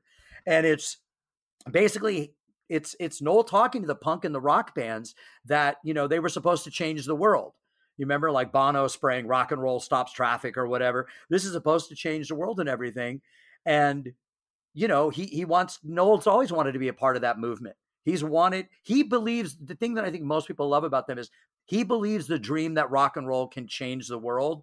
And he's still about cocaine and girls and rock and roll. Like, but he also believes that one great song can do it. People moving their arms, even with stupid lyrics like slowly walking down the hall faster than a cannonball, which, you know, the first time you hear that, you shut go, your mouth. That's a lovely lyric. yeah, but even he says when they ask Noel what he means by it, he's like, I don't fucking know. Well, I- you do it better than I would. do. I don't fucking know. But are you telling me that you've got 60,000 people singing it? They don't know what it means? It means something different to every one of them. And that's his take on it. And it's absolutely what I mean. Nobody knows the end of Hey Jude.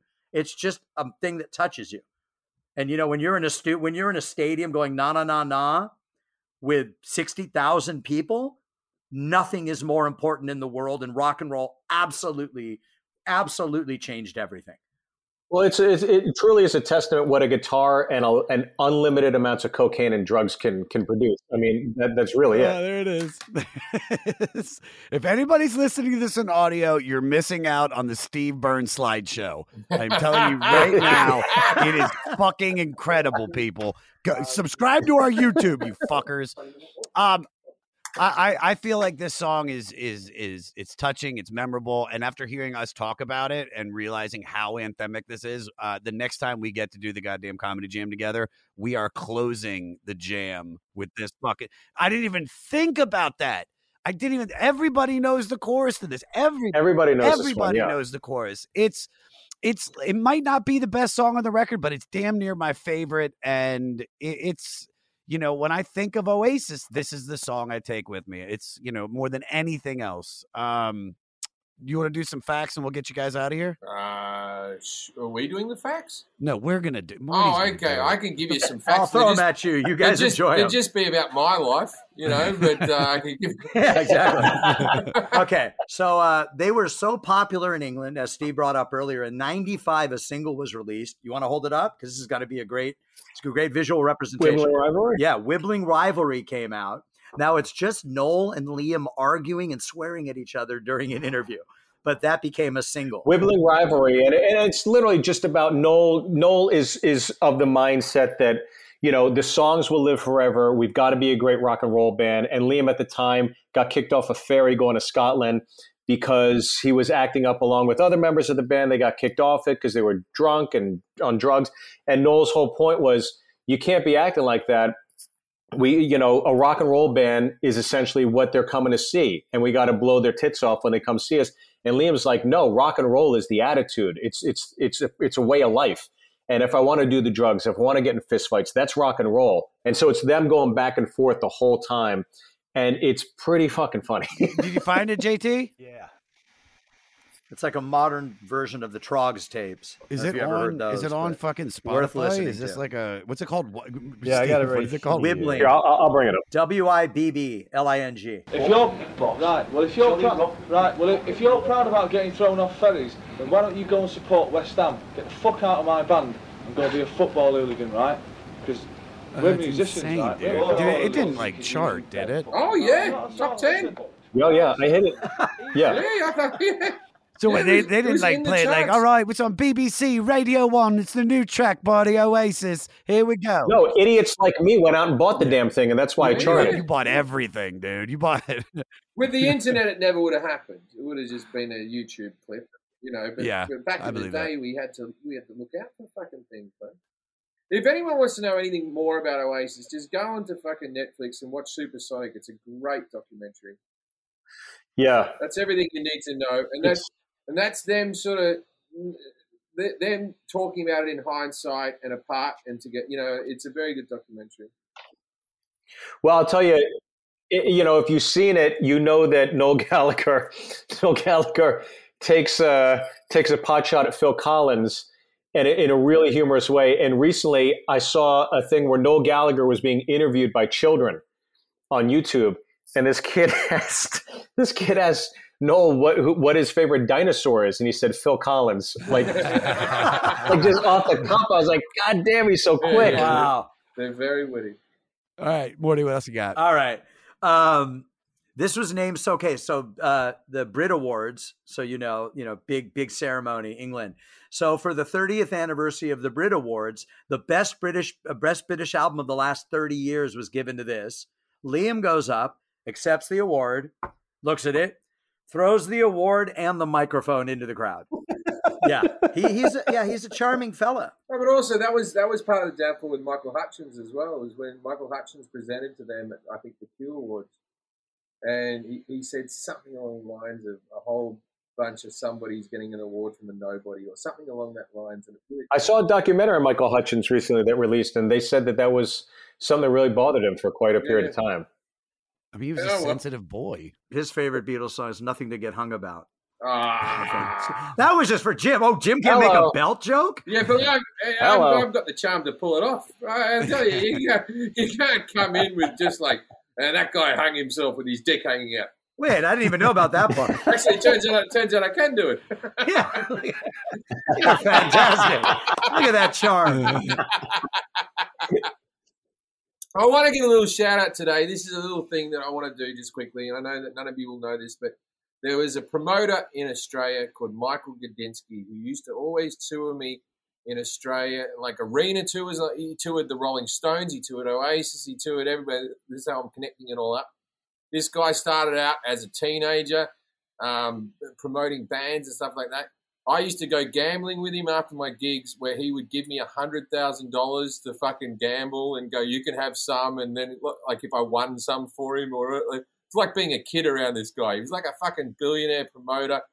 He he was the best guy. He died today, and I just want to give a sh- shout out. If you want to read about a wild fucking guy who was the best hang ever, Michael Gudinski, and he was the top promoter to bring bands into Australia. Before Michael Gudinski, we didn't have big bands like U2 coming to see us. They just didn't fucking visit, and he organised all of it. He died today, so quick shout out to to him and his family, and he'll be very missed. Lovely. Sorry about that. No, that was lovely. no, it's all right. All right, Morty, you got more shit? Yeah, I got a couple more. Uh, let's uh, let's let's do this. We we talked about this earlier for a second, but to hear it in context. So the Oasis versus Blur battle hit its most controversial moment after Noel said he hoped Blur's Damon Albarn, who's the singer, and Alex James, who's the bass player, would catch AIDS and die. So after the expected outrage, which really was, I mean, there really was, you know, he they let a lot go, but England really like freaked out over that. He downgraded it and he said that he hoped they'd catch a bad cold. So you know he made up for it. Yeah, that's, that's not too. Well, look, look, that's that's that's pretty good because a cold these days can kill you. Well, Yeah. AIDS you live forever. So, you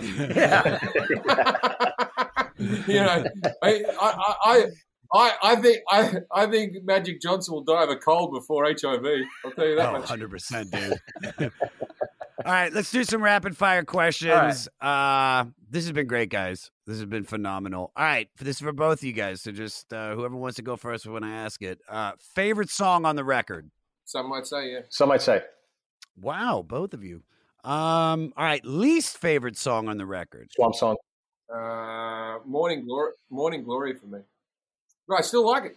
Oh, it doesn't mean it's bad, but it's the one that you're like, yeah. I mean, I'm not. I might. I might skip it. Might. Uh, all right. What song on this record would you fuck to? I've fucked to all of them, but not. Yeah? not- yeah, but but it hasn't been the one fuck. I've had to do it over twelve times. Yeah.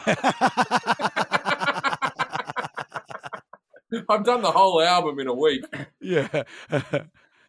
um. All right. And there, there wasn't even another person in the room.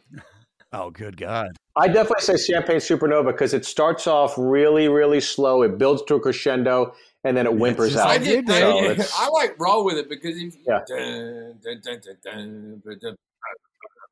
It's, It's you're like, really here we fucking go. it. You, you, Thump, no, thump, no thump, one thump, makes thump. love to roll with it. You fuck to roll with it. Dude, I'm fu- I'm fucking the morning glory, dude, because I want to like I want to have her on the bed, and then it's those noises, down, down, down, down. I just come out all naked and erect, just, and then all you need is, and then I'm just fucking rapid fire, bro. All right, Liam or Noel? Okay, this is a very tricky question, and I, I, I love them both in different ways. I like Liam solo work more. I'm gonna have to say Ooh, Liam, but Noel Noel is the person I want to hang out with more. But Liam, I go Liam. Liam's Yeah. Liam, Liam's Liam's the last great rock star. We we haven't had one since. He's the last, and Yeah. even Noel says it. He's a rock star in in the purest meaning of the thing. He's a fucking star. He's a star. And he hasn't lost it at all. Like you see a lot of the rock stars we started with, they just start to fade. They don't look good. They don't. I mean, this guy has looked like a rock star since he was 18, and he still looks like a rock star. And he's got to be in his 50s now, right? There's about and he's four still- people on the planet that are uncancelable. You can't cancel Liam Gallagher. You can't can He knocks Yeah, up that's true. fucking MTV reporters that he had an interview with. He gets them pregnant, and they fuck it. they can't cancel him. He could he could come out dressed like him. They wouldn't cancel. It's just like, oh well, that's Liam. What's he up to? He's causing a he's uncan. Yeah. Name name me other people in this planet that are uncancelable. Is that the right word? Cancelable? Cancel. Anyway, you know what I'm saying. Yeah, yeah, yeah. You can't cancel him. That's a very rare thing in our society. Yeah. Well, I think any Democratic president or Liam Gallagher. Yeah, yeah. You can't yeah. cancel him. I, I hear he's cute. I hear he's farming children off it. um, do you think they will ever get back together? I do. Yeah. I do, and I think it's. I think. I think we're about because Liam desperately wants to get back together. He's Yes, like I this. mean- when they did the Ariana Grande, he's Yeah. like, "Why don't you come and fucking sing your songs, man? The fucking kids want it, man. There was a big fucking explosion, you know." And then he tweets like, "I'm ready when you're fucking ready," and then he'll tweet something like, "Fucking potato head," and start teasing his brother. And you're Yeah. like, Yeah. and I watch these tweets. I'm like, Liam, you were so close. Yeah. You were you were making a bridge, and then you fucking burn it down in the next fucking tweet. You dumb cunt, right? But I believe that, and I, I don't think it will ever come down to money. I think they've both got more than enough money than they ever need. It's not going to be like like Guns N' Roses, sort Yeah. of like we didn't really invest very well, and blah blah blah. Let's just do this, right? I feel like it was a begrudging type of thing. I don't think it will ever be like a let's get the cash type of get back together. I think it'll be like, all right, you've apologized, I've apologized, let's fucking do it. But I- this is my belief: they will get back together and they will break up again. Yeah. I, there's a part of me that doesn't want them to get together again because I read, I, I, as a Beatles fan, and I just read the book The Last Days of John Lennon by James Patterson, and it's a great read. And I got to tell you, it, I don't know. I, I think the myth of the band just is that much more accentuated when it's like, oh, they coulda, they shoulda, they why didn't they? And there were all these moments where they almost got together and they just never did. And I think that provides something to the mystique of the band. And I also think that, you know, they certainly were a moment in time, and I'll never replicate that moment in time again in my life. But the closest I'll come is when I get my car and I get in the highway and I put that in and I just drive fast as hell, listen to some might say, and I put the windows down, I sing at the top of my lungs. I, that was that to me was everything back in those in the '90s and early 2000s. I tell you what, if live. they do get back together, the band that I want, the band that I we'll, we'll do it, Steve. We'll make the trip, right? The band that I want to get yeah. back together is the band on this album and this album alone, right? I want, I want fucking Bonehead. Yeah, I yeah, don't want the original drummer. I want White, right? I want Alan White, and I want Yep. that that Guigsy Alan White. Yeah, oh, Bonehead, that's the band that. I want to see back together. As nice as the other lads were on the other ba- albums and, and, and professional and good and all, yeah, and all that type of stuff.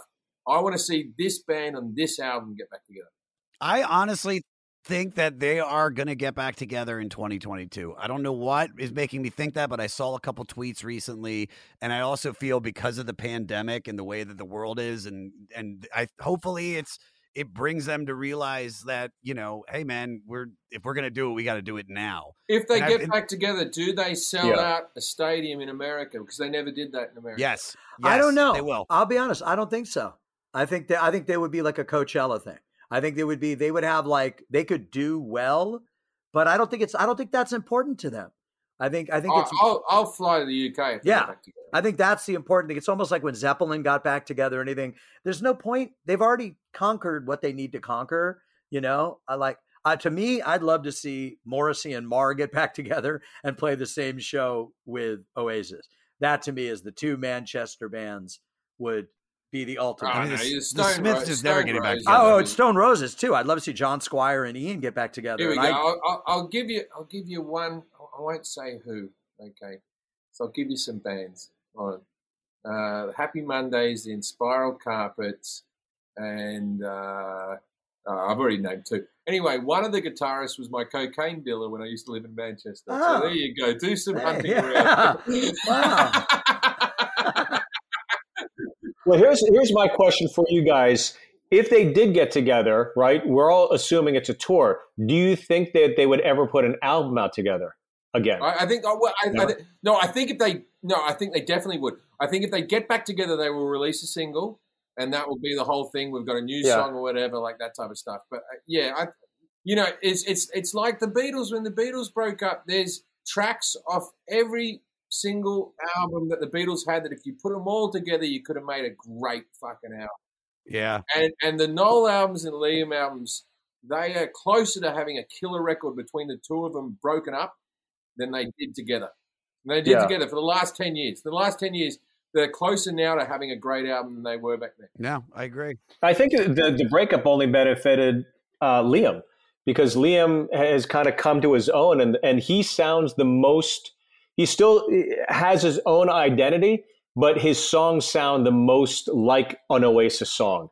If you're going to go down the rabbit hole, Noel's got some like dance hall tracks and stuff, and Black Star Rising. I'm like, what the fuck Liam is this? literally sings songs.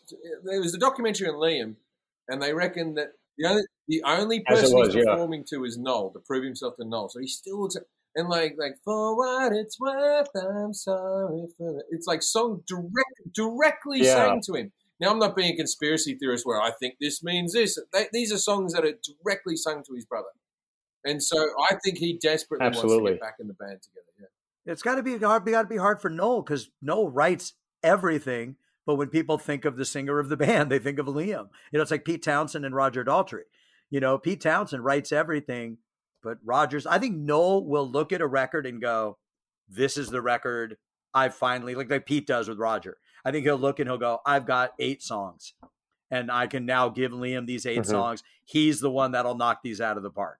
I just want to. Uh, I just want to confess something very quickly. When I said those two bands, I didn't actually mention the band of the guy who was a drug dealer chickened out on that joke. I know who it is because you told Black me before. You've told me. I've been, thinking, I've been thinking about it ever since. I'm like, I've incriminated someone, but the actual band I didn't fucking mention. But I have, I, I have told Josh in the past, and it's Yeah. a, it's a, it's an actually it's a bigger band than the two bands that I just Wow. mentioned. But, but Yeah. they- I'll tell you as soon as we stop the podcast. How was how? Wait, but can I ask you Well, this? let's not talk about what Vinny's up to these days. Millie died, but you know, How wa- how was the cocaine?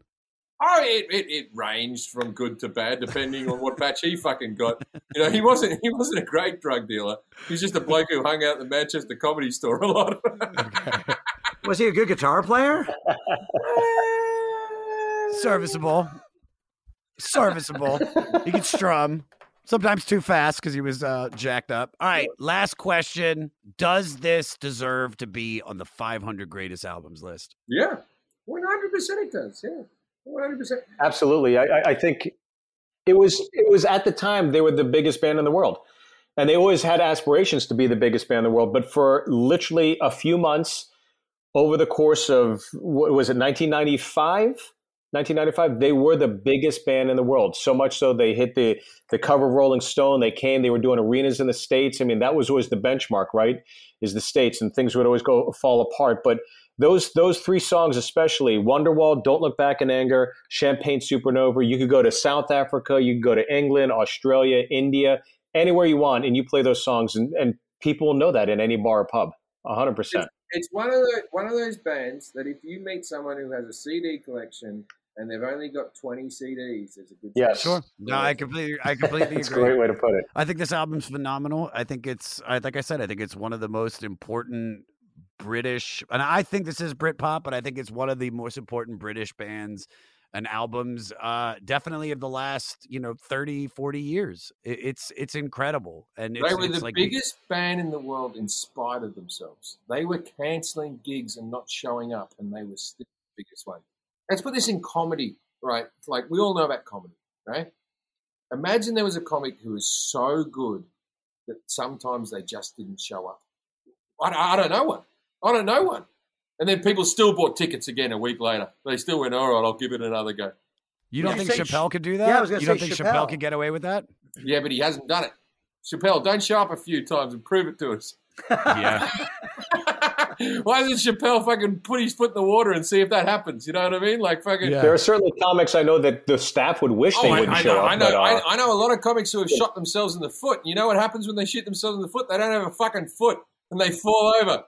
Yeah. Oasis kept on shooting themselves in the foot and they were running forward. But you think about like the greatest British bands to come out of, you know, England the last 20 years. You, you, you, you know, there's a lot of people that say Oa- Radiohead or Oasis. And I'm telling you, after my shows, I find a dive bar, I find an Irish pub, I get some Jameson, I relax. And I've never heard radio played in a pub. I've heard Oasis played in a pub nine times out of 10. I, I, I hear Yeah, them no, all the time. no one ever gets all together for Radiohead and sing, sings together. They Yeah, never that- fucking do it. That's what I said. Is I, I, I wish this were their third album because where it is in, in its sort of ferocity of what it is is this anthemic album.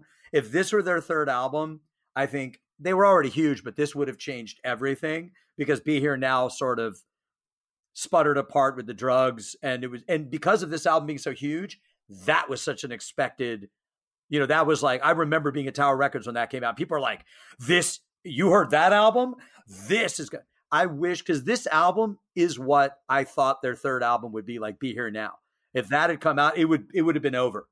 You know what I mean? It would have been like I remember I, I read in an interview that Noel said that his friend had the best analogy for Be Here Now. He said, Get all your friends, get them to your house, get all the drugs, do all the drugs, play this, and then throw the album out and never listen to it again. And I was like, oh, that's. Damn it! I wish I would have listened to that record on Coke, dude. God damn it! Wow, Uh, you're not dead yet, mate. I know, I know. Is it is it a mushroom record? We'll do Mm. mushrooms and we'll listen to it. Okay, you like cool. mushrooms, Steve? Oh, you live in fucking Nashville. Never, yeah. I'll be out in LA soon. I'll hit you boys up. No, no, I'm all, I'm all, I'm all right with doing mushrooms in in uh, in Nashville. It's just that we buy them here and I don't fly with them. You know what I'm saying? So Yeah. It's, it's like I'm a, I'm Yeah. a local mushroom guy. Uh, I like uh, that that farm to table mushrooms. And you get your mushrooms from a bass player that Yeah, was yeah, either yeah, either yeah, Culture yeah. Club Yeah, I, or I, get, Crown I, get, I get all my mushrooms Yeah, from that's- Boy yeah. George. Yeah. Uh, guys, this was phenomenal. Uh, thank you for coming, both of you guys on. Um, promote away, uh, Jim. Go ahead. I got I got nothing to promote. It turns out there's a pandemic happening and I don't have any gigs. Podcast. Oh, I got a podcast. Jim Jefferies, I don't know about that podcast. Look at that. My my assistants taped that to the fucking wall. You didn't even know about the It's podcast. a, it's a podcast where, where I don't know what the topic's going to be, and we get a specialist come on, and then I try to spout off everything I know about it. And so it's called I don't know about that. And we talk about everything from fucking politics to aliens to fucking cheese to wars and all that type of stuff. We might talk about this. I know about this, so it won't be a good topic. Yeah, yeah, yeah. Uh, Steve, what do you got? Uh, I'm on a podcast with Bryan Callen called Big and Hungry, and my film uh, that I wrote and directed about stand-up comedy called The Opening Act is available to rent or own. So yeah, It's phenomenal too, buddy. That's still the thing that upsets me more than Thank you. anything was that you called me to be in it when I was fucking doing a festival. To be, but of course, to play like a homeless guy, right? I was supposed to be like a Uptown Problems. Yeah, that says a lot about you. He didn't call me to play a homeless guy. He didn't Oh, think but I had that's, the right- that's just he just like how your think I brand is. right You don't look. know shit. I my brand is homeless guy. I don't have the great. You wouldn't have an Australian homeless bloke. Like, how bad did this holiday go? right? Can I get a dollar from you? This guy's like, oh, fucking give me a dollar, will you? Come on, you cunt. How did you get to America? Don't know. Yeah, I, I bought the ticket, but I didn't think out the full trip. Uh, Morty, go ahead. You got anything? Uh, just follow me on Twitter, DJ Morty Coyle, and all my other information's up on there, everybody. And tell us how you love this show because we've had really great ardent supporters coming up. Shout out to uh, JT, TJ. Shout out to TJ, who is one of our big Fleece Army guys. And, you know, can't thank you guys enough for sharing your passion for this album, man. Yeah. Uh, JT, you got anything? Even though you really didn't say anything. JT underscore podcast exec and ncpodcast.com for all our podcasts. Once again, guys, I can't thank you enough. This was so much fucking fun, man. What did I tell you? What did I tell you? The one and only Jim Jefferies and Steve Byrne. Guys, check out Jim Jefferies' podcast. I don't know about that. It's on all platforms. It's with my buddy Forrest Shaw and Jim, and it's hilarious. Make sure you check out Steve Byrne's podcast, Big and Hungry, with Bryan Callen. It's on all platforms. Once again, hysterical comedians, hysterical dudes. I love both those guys to death. For all things Jim, go to his website, www.jimjefferies.com, and follow him on all social media at Jim Jefferies. And for all things Steve, go to his website, stevebyrnelive.com, and follow him on all social media at Steve Live. Now, we just listened to Oasis from 1995 for new music this week. We got Nigel Clark from the band Dodgy. The track's called Here Today, and it's off of Nigel's new solo record, Make Believe Love, which came out in December. Dodgy were an English rock band that were contemporaries of Oasis and rose to prominence during the Britpop era of the 90s. Nigel wrote and recorded Make Believe Love in 2000. After Dodgy broke up, he returned to London and decided to mix and release the album with help from some of Birmingham's finest musicians. You can find all the links on our website, the500podcast.com. And if you want your music featured on the 500 because you were influenced by one of these albums or artists, send us your song, you fuckers, to 500podcast at gmail.com. Make sure you put the album and artist that influenced you in the subject line. Next week is John Lee Hooker Week. We're going deep into his 1991 compilation record, The Ultimate Collection 48 through 90. You got some homework to do. It's a longie, but it's a strongie. Do your homework, listen to the record, stay fleecy, a doogle doogle.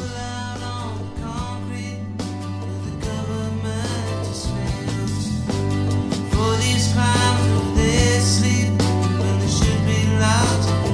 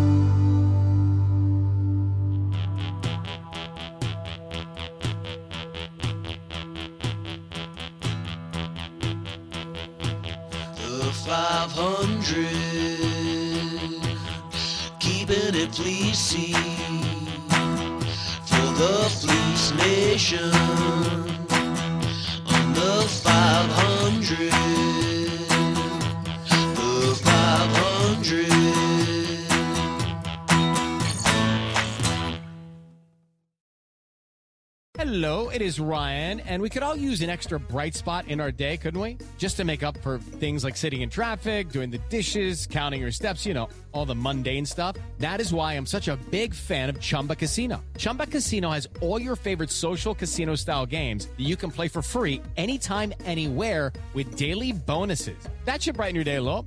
Actually, a lot. So sign up now at chumbacasino.com. That's chumbacasino.com. No purchase necessary. Group. Void were prohibited by law. See terms and conditions. 18 plus.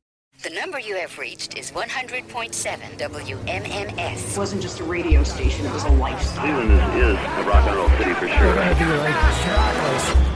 Get down! The Wrath of the Buzzard. WMMS. Cleveland. The rise and fall of one of the most iconic radio stations in America. Profiles, The Wrath of the Buzzard, PROH Files. Subscribe now wherever you get podcasts. Next Chapter Podcasts.